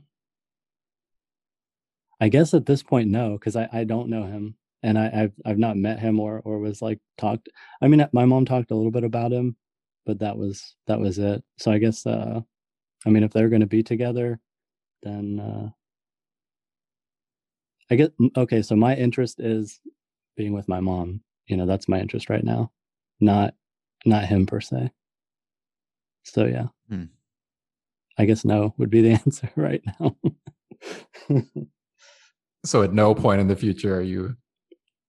All right, that that's hard to. I mean, it's yeah, it's not that I'm not interested. It's right now. I you know, oh yes, may, maybe in the future. Hmm. I don't. It's really hard to like answer, like, because how I I don't know him now, but maybe I'll. May, I- get- may I'll I get to ask why that is? Why why you're not open to getting to know him now? Uh, it's not that I'm. I mean, I, I, I have nothing against him. I just, I mean, I don't. I see my mom, you know, maybe once a month or something. Like, remember last was last week or two weeks ago. I hadn't seen any of my family since February. So like, that's the thing. Like, when I see her next, you know that that might be the first time I meet him if he's around, and I I don't really have like an opinion on on him, but you know if I meet her and he's there, like let's let's chat. You know, I'm I'm I don't have like a I don't know like a a thought about it right now. Yeah, it's pretty wild how all that like I'm thinking back to what I was talking about with with my dad and my wife and how yeah, I mean any of us who've you know, when you when you get married, you end up being like that other person is like there's still some individuality but there's a whole lot of togetherness like knowing the one person like even the way you said it you know if he's around like uh, he's probably going to be around like you know what i mean? Like if they're if they're married like it, it's pretty good chance like uh, you know obviously you get together and go out to eat or something with your mom and it's a one-on-one type thing but um it, it's actually really mm, tough because yeah like there's there's friends that like right that you have not just like parents or or- but like friends that you have that you're friends with and then they get married and you don't like it's not that you don't like the other person that they marry but you just don't get along with them or you, not that you don't get along you just don't have that connection to them you know maybe they're a close a close friend and then that other person it does create sort of a differentness and yeah i'm just trying to sort of process through that like how would that be with a parent and because I, I see what you're saying bryce or I, I, think i do with this like it's one thing to love a person and i do think that you can not love things that they're doing even if you love that person but the more significant those things are in their lives the harder it is to separate those things. You know like if i don't like rock climbing but my buddy likes rock climbing okay we can go do other stuff. But when you talk about somebody they're marrying or you know other you know choices they make. It's like things that they believe you know more than just stuff they like to do type thing. It starts getting harder to separate out. Do i don't know. I'm trying to i'm trying to think of like with your mom do you think that you have like how do you, how do you feel like your relationship is with her right now in general? Like is it where you want it to be? Mm, yeah, I mean, with the, I mean, with this like given situation that I guess, or say two weeks before before you heard about this like was Oh. it roughly where you wanted it to be then oh yeah, Maybe? yeah, okay Yeah. we, you know, there's been a lot of like just natural like separation, you know, just from growing up, from moving to different places. Uh, and I mean, maybe I don't know who's to say if it was like um healthy. I I, I don't think it wasn't, but just the you know from like living with them to being away to coming back and kind of like splitting the difference and uh being you know an hour away from them. Yeah i guess the short answer uh yeah i you know i see them i saw i saw them as much as i had wanted to. I mean it's tough you know splitting the time. But i i appreciate you guys uh listening to listening to me uh talk thanks Yeah. for talking about it Thanks for sharing, man. I'm not sure what to say other. Good luck. thank you there's a lot going on with it it sounds like a Mm. potentially i don't know if tough's the right word but yeah just uh, there's a lot right Interesting. a interesting lot of history yeah thank you So am I up to bat then? yeah chris All right. Well, I, you know, uh, thanks for sharing, guys. Uh, you know, it's interesting. I'll tell you, it's really funny.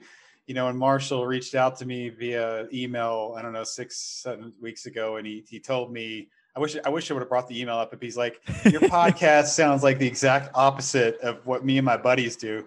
Um, when I read that, I was like, you know, um, it took my head to the opposite of what I do, right? Because you're like, we just complain. I think you said, and then I asked you more about. It. You're like, we just complain. But then when I listened to your all's podcast, you know, a couple days ago, I was like, no, this is not. This is not complaining at all. You know, like he was definitely not giving me the real. You know, you're giving me this like I don't know. uh not bullet points or the meme of the eye, you know, like whatever. Um, you know, what sounds I- like what I- sounds like we got to work on our pitch, Marshall. yeah that's always Well, been the then- case well, I'm, I'm just saying, like, you know, speaking from a person in gratitude, uh, you know, um, and I talked to Marshall about this, you know, being a catalyst for gratitude is, is allowing people to speak openly and allowing them, you know, to listen and be present for people. So like, I see what you guys are doing as a form of gratitude and, and, and I appreciate the openness of sharing ideas in a setting where people aren't, you know, where people are open, they're not pointing fingers at you and they care, you know, like we're not here as enemies, we're here as equals you guys don't even know me and you know we can have a nice conversation about what's bothering us. And i think that's a beautiful thing. I think it's absolutely beautiful. Um, more people need to do that you know that's uh, when you have an when you have a problem it's good to have a discussion it's good to be able to talk and it's good to have people talk with you right? Where they're not coming from judgment or you're not feeling judgment right? So anyways um, going into my things i was thinking i had several ideas of things i could talk about but i decided um, that what I wanted to share that's uh, taking up a lot of headspace in my life right now is my dad. Um, as of I guess four days ago, uh, he officially got COVID. So, um, you know, a uh, little backstory on that is, you know, a little backstory. My, you know, my father. I, I want to come from a complete place of love. That way, when I start being critical, it's going to sound like you guys hopefully won't feel like I'm being overly critical. Um, you know, I love my father so much. Uh, he is one of the most important people in my life. Uh, we, I try to talk to him every day. Um, you know, I've I've gone I don't know I don't want to say off the deep end, but the couple I've got a couple times in my life where I basically uh, did the thing where you you know you take the ship across the ocean, you land on a place and you burn the ship.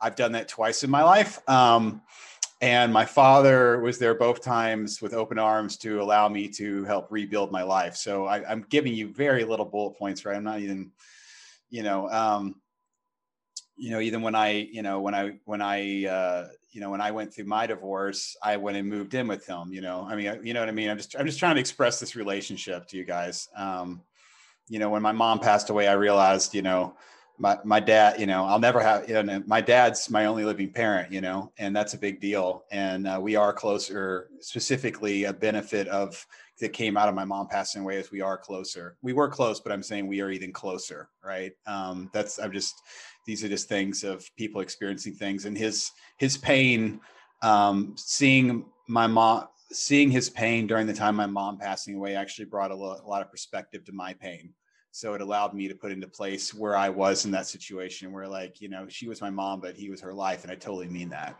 Uh, you know one of the um, most traumatic moments and i write about this in my book um, the most one of the most traumatic moments of the, the final week of my mom's life was seeing the doctor, her doctor, tell my dad in an offside room with nurses present that we just can't do anything else, and seeing him fall down, and they worrying about his heart, obviously.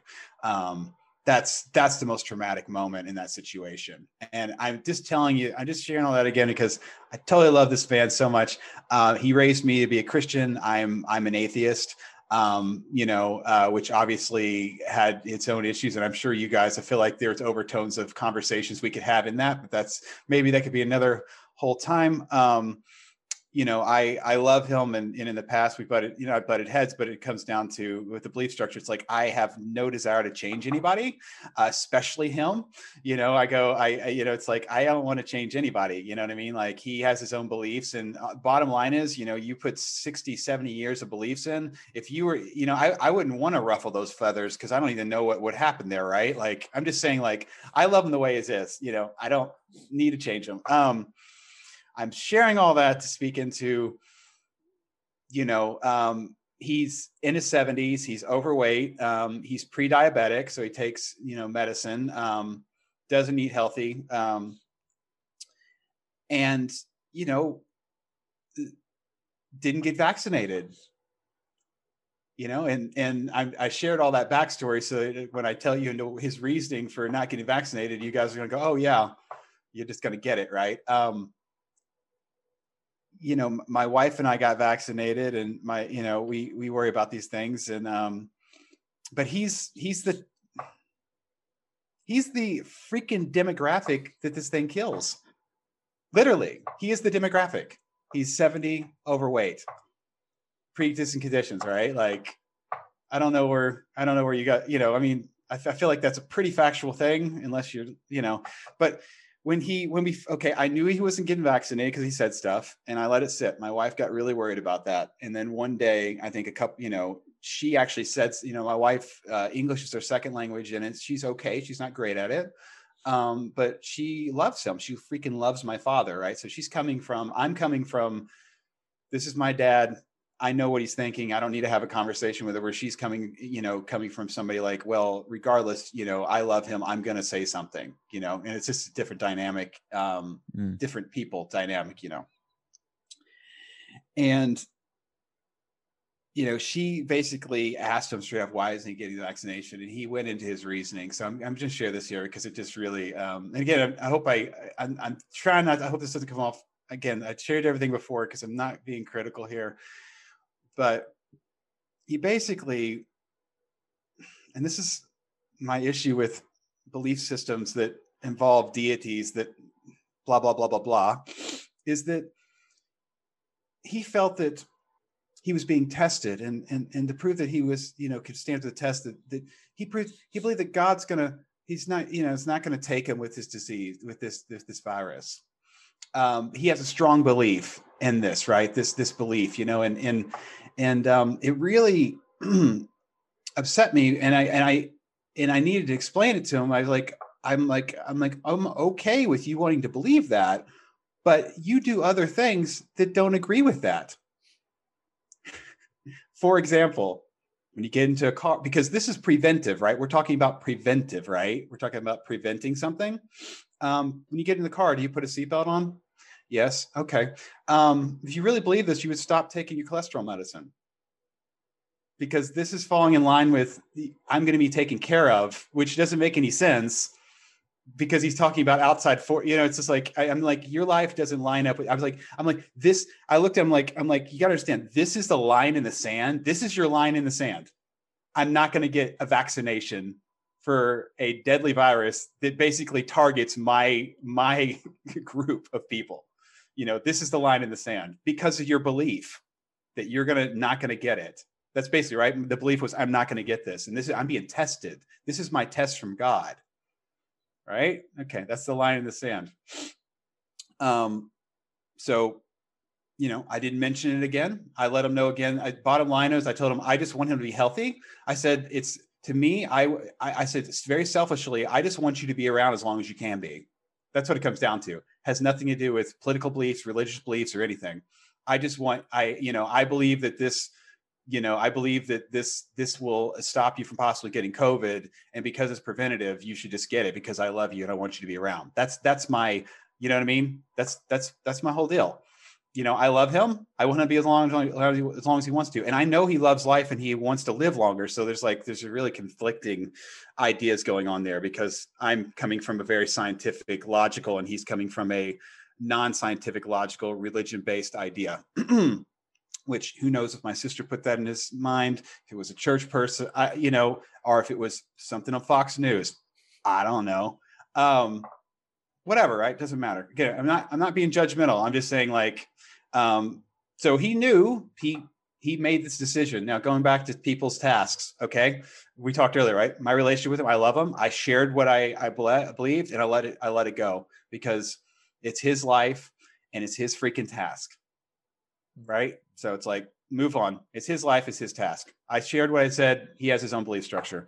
Um, and then three or four days ago, now I knew he'd been he'd been in Florida. I knew he wasn't feeling well. He tells me he has COVID. You know, unfortunately, somebody took him so he could get tested. And obviously, my my wife's much more distraught than me because she lives in these emotions, and I postpone where I where I have a fear, obviously, of him dying. I don't I don't lean into that. Um, I feel like there's plenty. If I feel like there's if that happens, there'll be plenty of time to do that later. um, but I mean, I mean, and you know, this even falls back on my my mom passing away, and one of the most beautiful. And this, you know, I wrote this, wrote those too. It's like the, one of the most beautiful moments of the last week of my mom's life was my her doctor, Dr. Williams, had loved her so much, and he, you know, he said he said uh, we were all sitting around the room, and this is him telling all of us what he told my dad pre, right? Um, that we just can't medically do anything more. And he said that um, he said to quote Monty Python, "You're not dead yet, and we don't mourn the living." You know, and it's true. And that's okay. Come back to it's like, okay, if something bad's this is about futuristic thing. If something bad's going to happen, say he's going to mm. die. I don't need to worry about him in this moment. You know what I mean? I can't do anything. Me worrying about it isn't going to help the situation. And if anything, it's going to make me feel worse. Um, so you know i've been on the phone the last few days. Fortunately you know he's got somebody there that'll bring him food and medicine and he's staying in a you know confined place a nice place. Um, you know he's taking his oxygen levels with his finger which is the most important thing to know that his uh, oximeters are good and he, he, doesn't have a fever. But ethan i wrote him this morning and i did check my text briefly for he wrote he wrote my head's exploding. And even yesterday mm. he said i was he said this specifically he said he's like I was at a point where I was basically like, I'm done. I give up. He's like, I don't know what that means, but that's where I was. And I'm I'm sitting mm-hmm. here. I love him very, very much. But at the same time, he this was his choice. Um, so this is what I'm dealing with. I do believe that he's going to be okay. And I'm going to believe that until I have other reasons to believe that. Honestly, I'm going to keep that in my head unless he's you know what I mean, until it's over. I'm gonna I'm gonna hold that I'm gonna hold that belief until there's no reason to hold it any longer, just because it it benefits me more. It's a very selfish act, um, you know. So that's uh that's something that's weighing on me. And I'll tell you, my wife, who loves, like I said, she she wears everything on her sleeve. Like um, the secondary thing is like you know the incompetency search is like was he going to get the COVID vaccination now? And I said, I said, uh, I said, this is the problem. This is the problem when you do things where you say, I'm doing this for God. You know, it's here, it's like there's dimensions here, right? Because if you go that lane of train of thought, this was going to happen when I'm going to say when because I like to speak positive. When my dad gets over this, obviously he's not going to get the COVID vaccine. You know why? God gave it to him and he delivered him from it. You know what I mean? Like there's why would he get the vaccine then? He already nothing's changed, right? He's overcome it and he was given the gift of overcoming it. Um, I I feel like that's going to be the that's how his mind's going to be. I hope it's not, but I suppose she's like he needs to understand it comes back. It could be worse. Does he want this to happen again? He could die, you know. And I told her, I said, okay, when he gets back to Kentucky and he's healthy, I will have the conversation, even though I have very little hope in his changing of his beliefs. Okay, I'm done. Now there's a lot going on there. He said four days ago you found out. Yeah, I think I think we're at four days, but he was already feeling sick for yeah. like almost a week before that. So he's probably from the initial symptoms of feeling sick. He's he's probably this is probably like day eleven. How great of an urge do you have right now to say "I told you so"? I I don't. I don't have any urge to do that, Bryce, because it wouldn't help. mm. Um, it doesn't. You know, um, I'm more just in the present moment. Here we are. You know, I try to. I try to. I mean, I know that wouldn't make me feel good. So uh, may, maybe when he's healthy, may, maybe I'll feel like I could play that. Mm. You know, maybe I could play that ace trump when he's healthy in front of me, you know, but is like at this moment because he's in the middle of it and he's saying these things and you know, like um, I don't I don't feel like um, I don't feel like that at all. Just because it's you know, I I try to live my life like again because his this is his task. Like when things happen that are outside of your control, I kind of look at like the car stopped. And at that moment we have choices because the car is stopped, right? So right now he has COVID. So the choices are like, what do we do, right? Like, do we sit in the car? Do we go have lunch? Do we get gas? Do we have a mechanic? You know, and and one of those things is definitely not um, me looking at the car and going, "I told you you're going to stop." You know what I mean? Yeah, I have so many questions. Um, okay, go ahead, please. Maybe just start with the darkest one. Oh, you mean what if? You mean to play into what if? Um, I like to think of myself as death positive. Okay. And never heard that phrase before. Yeah, there's this actually you, sh- you should look into it. It's pretty cool. There's this whole movement called the death positive movement where you try not to think of death as something bad and I heard you say that if something bad happens like he dies so I'm labeling it. You're right. right okay. As, as bad. Um yeah, I'm just curious about your beliefs about death and what you are kind of expecting there? Like, is it you you don't want him to die of COVID at this age? You want I heard you say you want him to live as long as possible. Um, yeah, maybe you can expand on your, your thoughts about death. Well, I mean, are we talking about for my father or for myself? In general. Okay. Um, I don't have like, a fear of death it seems okay. like your your belief on what happens with death is completely different from your father's too. Mm. Yes. So you have different goals. It seems to me like his goal is completely different from yours. Maybe, maybe, from what I, you know, from what I'm hearing. But yeah, go ahead. Well, I mean, I don't, I don't. uh I mean, as far as death, uh um I don't I don't have a fear of death. I, I enjoy life and I will live life, you know, um, I will continue living life and appreciating life for as long as I'm alive. um, and when when troubled times do come, I I you know I lean I lean back into appreciating what I have stance. And I can the more I do that, the more I can find pockets of things that allow me to appreciate tragedy or appreciate things um, that you you know didn't go right. So for example your father died of covid. We could say that's something you weren't planning or you could say that's something that didn't go according to you, your hopes. I guess that's where it is right? We're saying the line of our hopes. Um, i but when i flip the script. My my father does enjoy life and he said many many many occasions he wants to live to be 100 so i know he wants to live. Mm-hmm. i know he wants to live I don't know if he has a fear of dying because obviously he has his Christian beliefs, um, which is fine. I don't, um, you know, I would be disheartened. Obviously, if this is what, you know, if my father were to die of COVID when this was specifically, in my eyes, his decision, obviously I would be disheartened in that. I, I at the same time, it can be a reality. Um, I know it won't ruin my life. I know that his death isn't my life.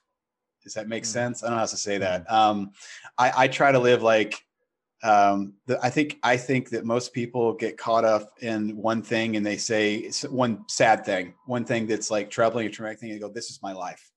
This is my life. This is my life." And every day, that's their life, right? Because they're living. And I know I know about that somewhat because the trauma with losing my mother. It's like I got really upset because I was living in this traumatic state where I kept doing the same loop of this sad moment where I had 40, like 35 years of good moments, 35 years of good moments. Mm. But yet I was allowing, mm. I was allowing, say, a two week span period of things to completely consume the 35 years and it upset me. And that's what trauma does. Trauma totally does that. And um, you can, I think the most important thing I used to share with people is like, you have a choice it's totally cool if you want to you go okay today i'm just going to sit in this just make it you know just make it a conscious decision make it a decision opposed to your you know what i mean make a decision opposed to you're inside of the dream you're like yeah, i know i'm in a dream um, or what I don't know how else to say that. It's like you, you, or you can say, okay, for the next five minutes, I'm going to sit in this, and then I'm going to think about something else.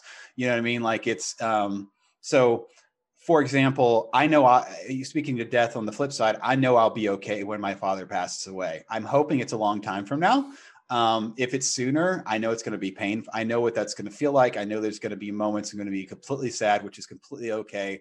But I know that it won't be my life. Mm. Does that make sense? I don't know. Yeah, don't, definitely, I, definitely. Okay, I don't know if I answered on my end about death. I don't. I guess I did, right? I don't. No, I got. I got it. Okay. Thank you. you're welcome. But no labeling. I'm trying. You're right. I label.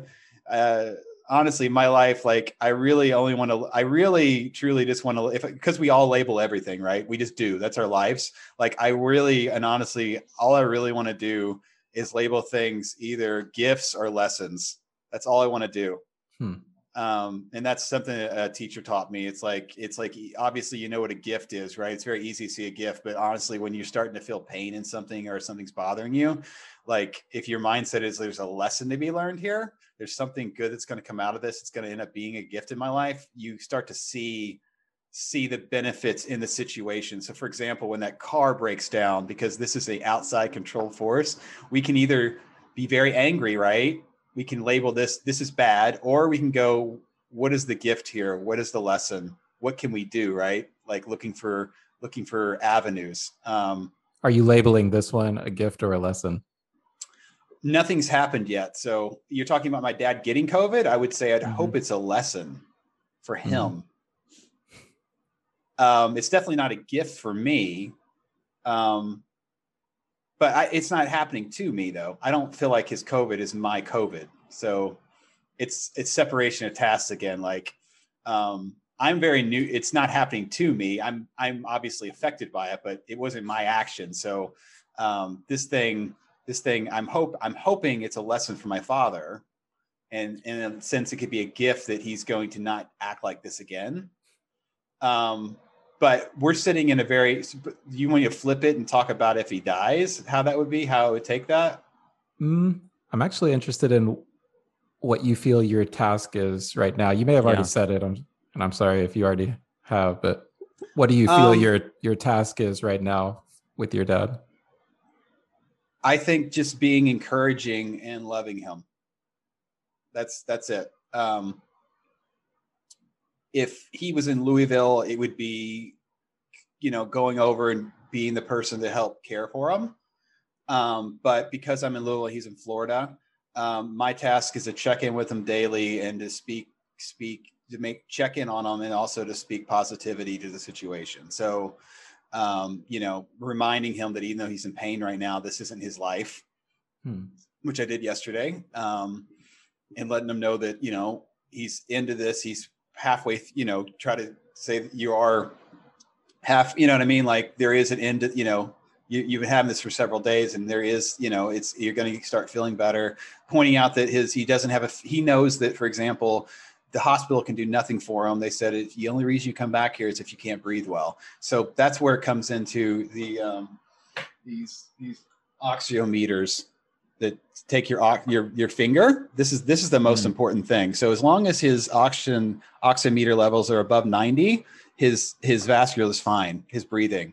And his mm. temperature he knows that also his temperature is down. So those are the two things those are two things that if your oxygen level goes too down that's where you that's where that's where the breathing comes in and that's where you have to be hospitalized. And we all know what direction that is. So right now again pointing i'm like well you are in a lot of pain. Pain's one thing but you're very you know benefits. Okay you are right now your oxygen levels are good.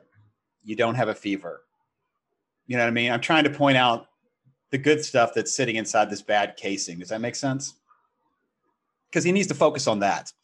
He doesn't need to focus on you know pain pain and everything. Obviously you're living in pain but like i was even thinking today because he wrote me he's like my head's exploding. I want to write him back and go get in the shower and turn it on cold. He's not going to do that. But my whole thing's like, oh, you need to do something that's going to shock you into another state, if only for a moment. Now he's not going to do that, but that's where my mind goes, right? Like, mm.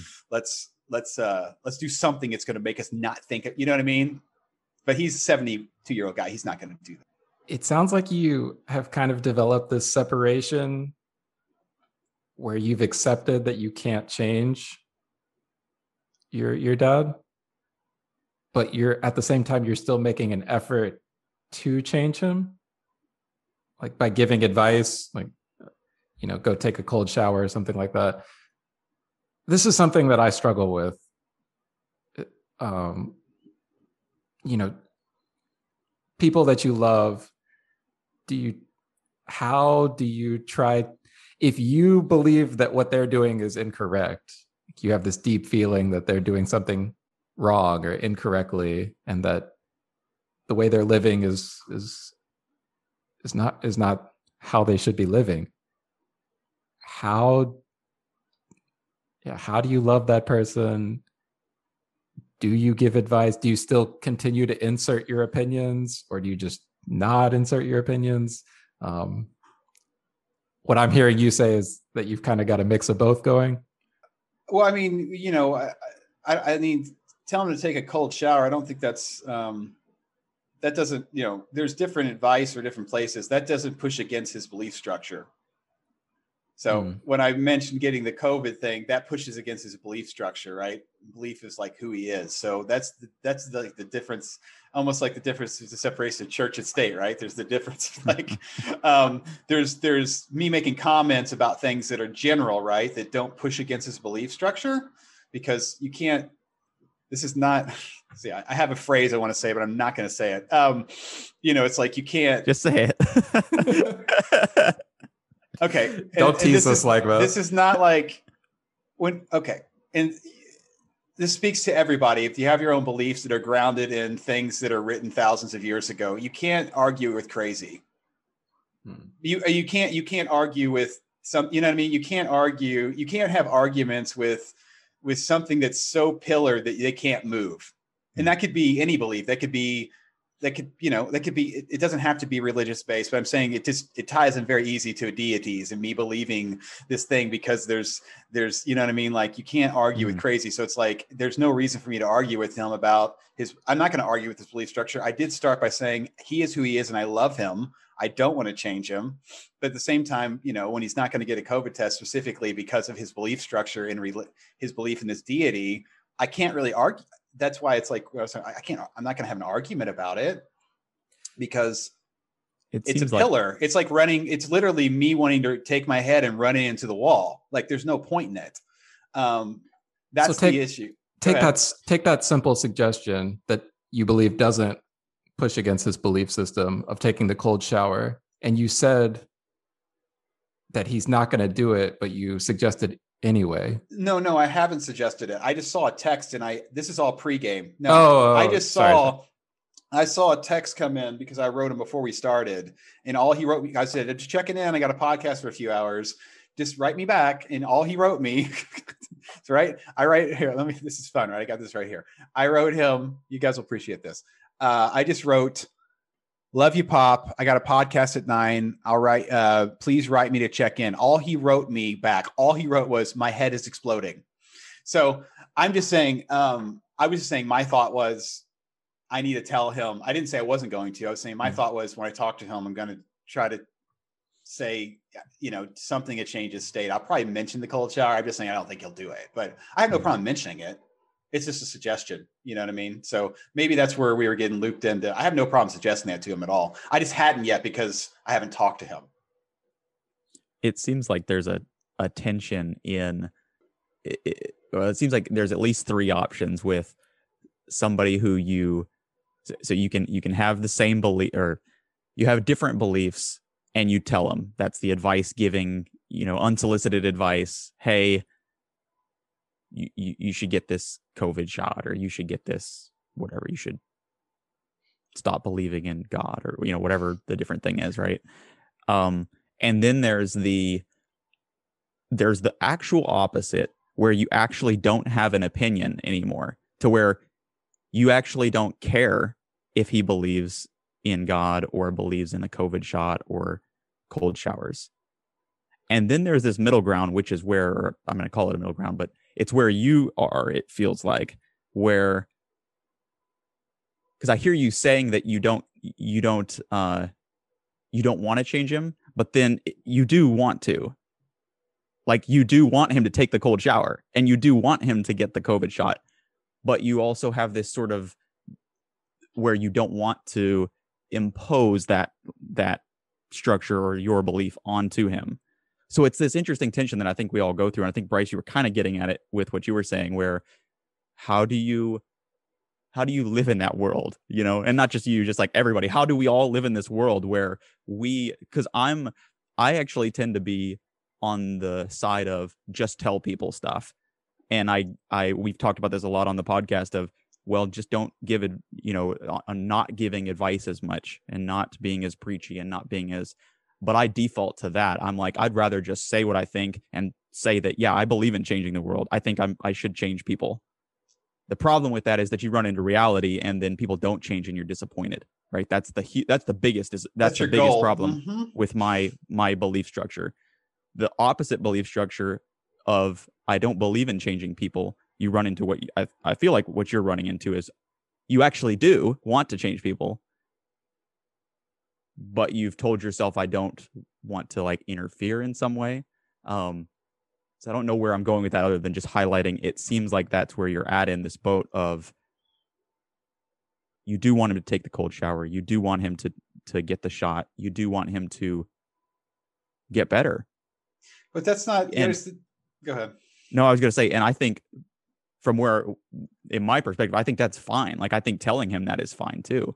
But eh, that's you know that's me uh on my side of yeah go ahead try go ahead and change him or at least well, at least express that because you might it might not work. He might not change but at least express that. Well no this uh, maybe maybe it's maybe gonna tell my story it's getting confused again. I i he understood okay because i got the covid shot and we'd already he talked pre-game yeah, yeah. like he knows how i feel. So it isn't like this isn't right, you know right. what i mean? it's it isn't not, like i was being quiet uh did you he he knew he knew all along that as soon as this shot happened, we were going to get it. He knew this. This was a conversation. It wasn't a discussion. So it's not like, you know what I mean? It isn't like he doesn't know how I feel. Mm-hmm. That comes back around to me why I didn't need to have a conversation about him the shot. He knows how I feel. Mm-hmm. You know what I mean? Like I, it isn't like I'm I'm not hiding from it.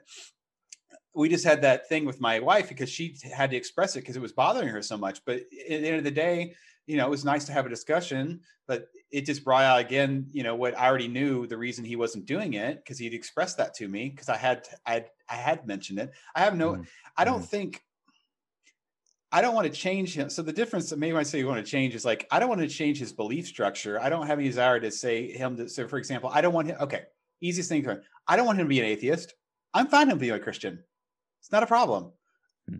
Asking him to, it's not because that's his belief and that's who he is. I love him me asking him to do something that makes sense, like take a COVID vaccination, is me not, I'm not buckling against believing in Christianity or Jesus. mm-hmm. I'm speaking from love and science. I will take science away. I'm speaking from love. I just want him to live longer. It's preventive. Uh, and I did tell him that. You know what I mean? Uh, the cold shower thing, again, I'll mention it to him. I'm just saying I don't think he'll do it, but I'll mention it to him as a suggestion. That's so there's no there's no fear, but it's not. I don't think that I'm suggesting these things. When I speak about change, I'm talking about changing someone's belief structure. If I can help somebody out and give them advice, that's great. But I don't think I'm I'm not changing him. I'm not. I'm not. Getting a COVID vaccination doesn't change his belief in Jesus. That's the problem, right? He's decided it does because he has his own logic behind that. And there's a lot of Christians that got the COVID vaccination. So that's a that's a choice, individual choice that individuals make on their own thing. I don't think it, but to me, I'm not challenging his beliefs. If I tell him to take a cold shower, it's not challenging his beliefs. I'm not trying to change his core. So I don't know if those are two different things. I feel like what you're talking about, I I want to help people out. That's just help. That's not changing. I'm not changing. I'm having somebody take a vaccination is not changing anybody. I don't feel like that. You know what I mean? Mm. I don't feel like it's minor. I, it's like if I, you had a measles shot 10 years ago, did you, somebody took you to it. Did they change you? No, you just had a shot. Like it's like a day, you forget about it a month from to now. To me, I think that, yeah, the core value of believing in God is a bigger belief probably in your dad's life. And that, that even changes depending upon, there's a lot of people who believe in God, but it's not a, I wouldn't say it's a, like a core value in their life. They're not running that through all their decisions that they're making in their life. Whereas somebody who's a a pastor, it, you know, it's like central on their mind every morning or whatever, you know. But yeah, it, to me, it seems like COVID vaccine probably is a belief of his. It's not a religious belief, and it might not be as a as foundational. I'd say, what it seems like people, the people I've talked to, he leaned at it as a religious thing. He specifically yeah, he would, God's yeah, testing me. This is this is my one test I'm going to pass. Mm-hmm because I believe this. Like that's just so anyways. Like, like, I said, you can't yeah. you can't like I said back to the statement I didn't want to make. Like you can't argue with that. You can't argue with that. That's the problem. It's you can't. It's because it's not logical. I can't have an argument with it. And if I try to argue with it, I bottom line is if I try to argue against that logic, I'm actually the crazy one.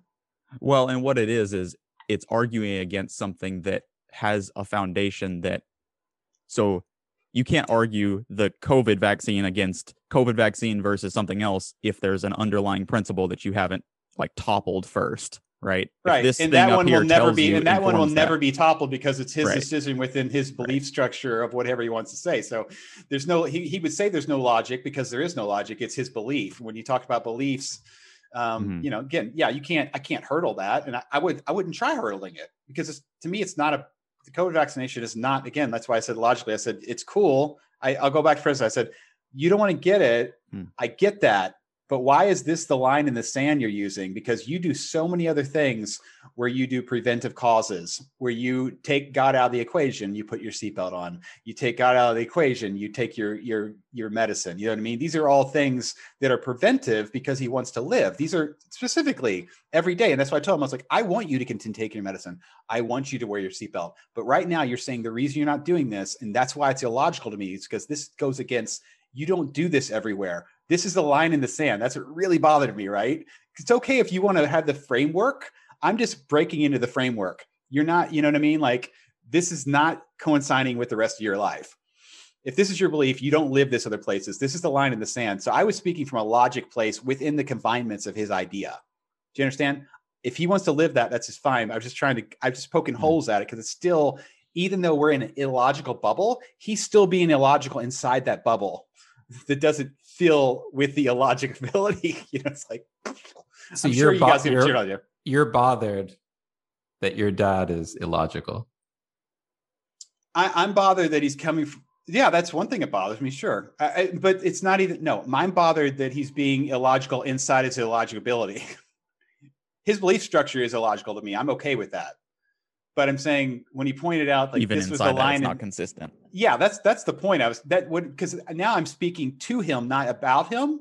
You know what I mean? Like I'm not I'm not chipping away at his belief structure. What I'm now saying is, okay, we've taken this framework. You've decided this is the framework, but you aren't actually living mm-hmm. in this framework. You're just choosing this one point. This is the line in the sand. This getting the vaccination is the line in the sand. And that's, and I was just pointing out the illogibility. And he's okay. Hey, he wants to be illogical. That's fine. I just pointed it out. Because mm-hmm. again, I can't change him, but I've got to point that out because it, it was important to me. Yeah, it sounds be, like... you know, it's, it's a pickle. like like David has a pickle, I have my own pickle. Are Maybe it's a cucumber. yeah, maybe it's a cucumber. maybe I got a jalapeno over here. I don't know. Who knows? Have you explored detaching from your value? It sounds like you have a strong value that people should live logically. Have you explored detaching from that value? Um, I mean, I'm pretty. Is that a, is that a fair is that a fair statement that you Well, think I that people I- should I'm- live I'm- logically?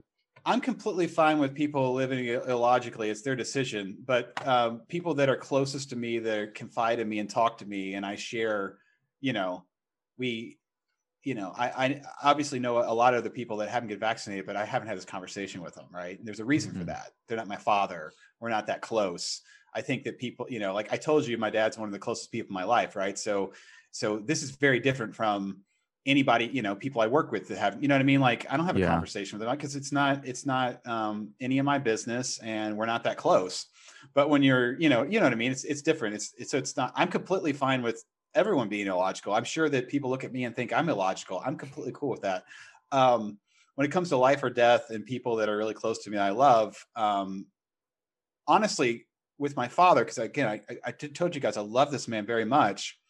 I was just doing my damnedest to speak to him because at the end of the day, like I said to him, I just want you to live longer. I know you love life and I want you to be here as long as you can be because I love you. That's, and I told him it's selfish. I've come from a complete selfish place. This is preventive. I would really like you to get this done. See, I, that, that's what that is. He's the only person I've had that conversation with, Bryce. Yeah. You know what I mean? And it's a very selfish thing. So um, it's not everyone, you know, I'm sure we're all illogical in some levels. So I don't try to, I'm okay with the world being an entropy and people, me and I agreeing with what- what people do or feel. I'm completely cool with it. But when it comes to people I love, and this is, a, you know, this is very different. I feel like this is very different. Um, and obviously we wouldn't be having this conversation if he did. We would have talked like- about something else entirely. Yeah. it, it reminds me so much of my wife and how she says when she's in a like a an emotional negative emotional state she never wants me to solve her problems. And she doesn't want logic. And that's what she always uh, complains about is that i try to approach her with logic and try to make her be logical and solve it solve the problem. And she always just says she needs a hug or um yeah that, Well, I mean, we're at the hug phase right now. So yeah it It- sounds like everything it. else everything else was pregame. Yeah. So I appreciate you guys listening to me. I don't know, you know, um, I'm hoping for the best and we'll uh, you know, get off here with you guys. I'm gonna hopefully get him on the phone and redirect some of his thoughts for a little bit and share him show, show him some love. Awesome yeah, thank man. you.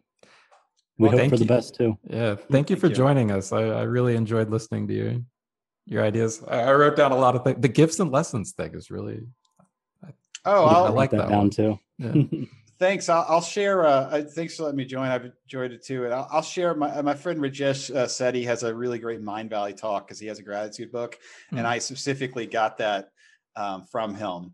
Um, so I'll share that with you. It's a great like 15 minute Mindvalley talk, but he goes right into that, which I thought was just a brilliant way to formulate. Um, if we're going to label everything, and I'm even writing about this, like I just really like to share that idea. If we're going to label anything, let's start. Let's let's just pick a few things opposed to every. You know.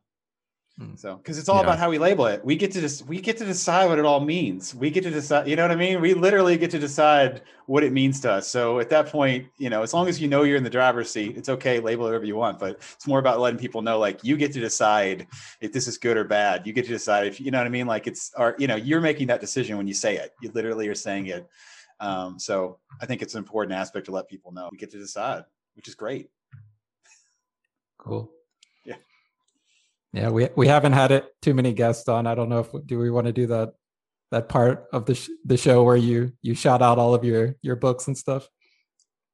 Oh, uh, thanks. So I just Where where can about- people find you, Chris? yeah, yeah, yeah. Well, I'm at, I'm at uh, gratitudespace.com, but um, I have a link tree. If you go to Linktree Gratitude Space, that that'll give links to all the books, the podcast, the YouTube, um, everything I'm doing uh, is at the link tree. So Linktree, uh, Linktree, I guess it's dot com slash gratitude space. Try to make it easy and simple. Sweet. We'll put it in the notes.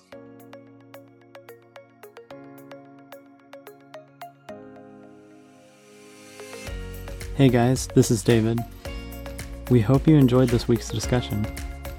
Our goal is to inspire people to have more honest and vulnerable conversations. You can help us do that by not only sharing the show, but also having meaningful conversations of your own. Thank you for listening and be sure to subscribe to catch our next talk.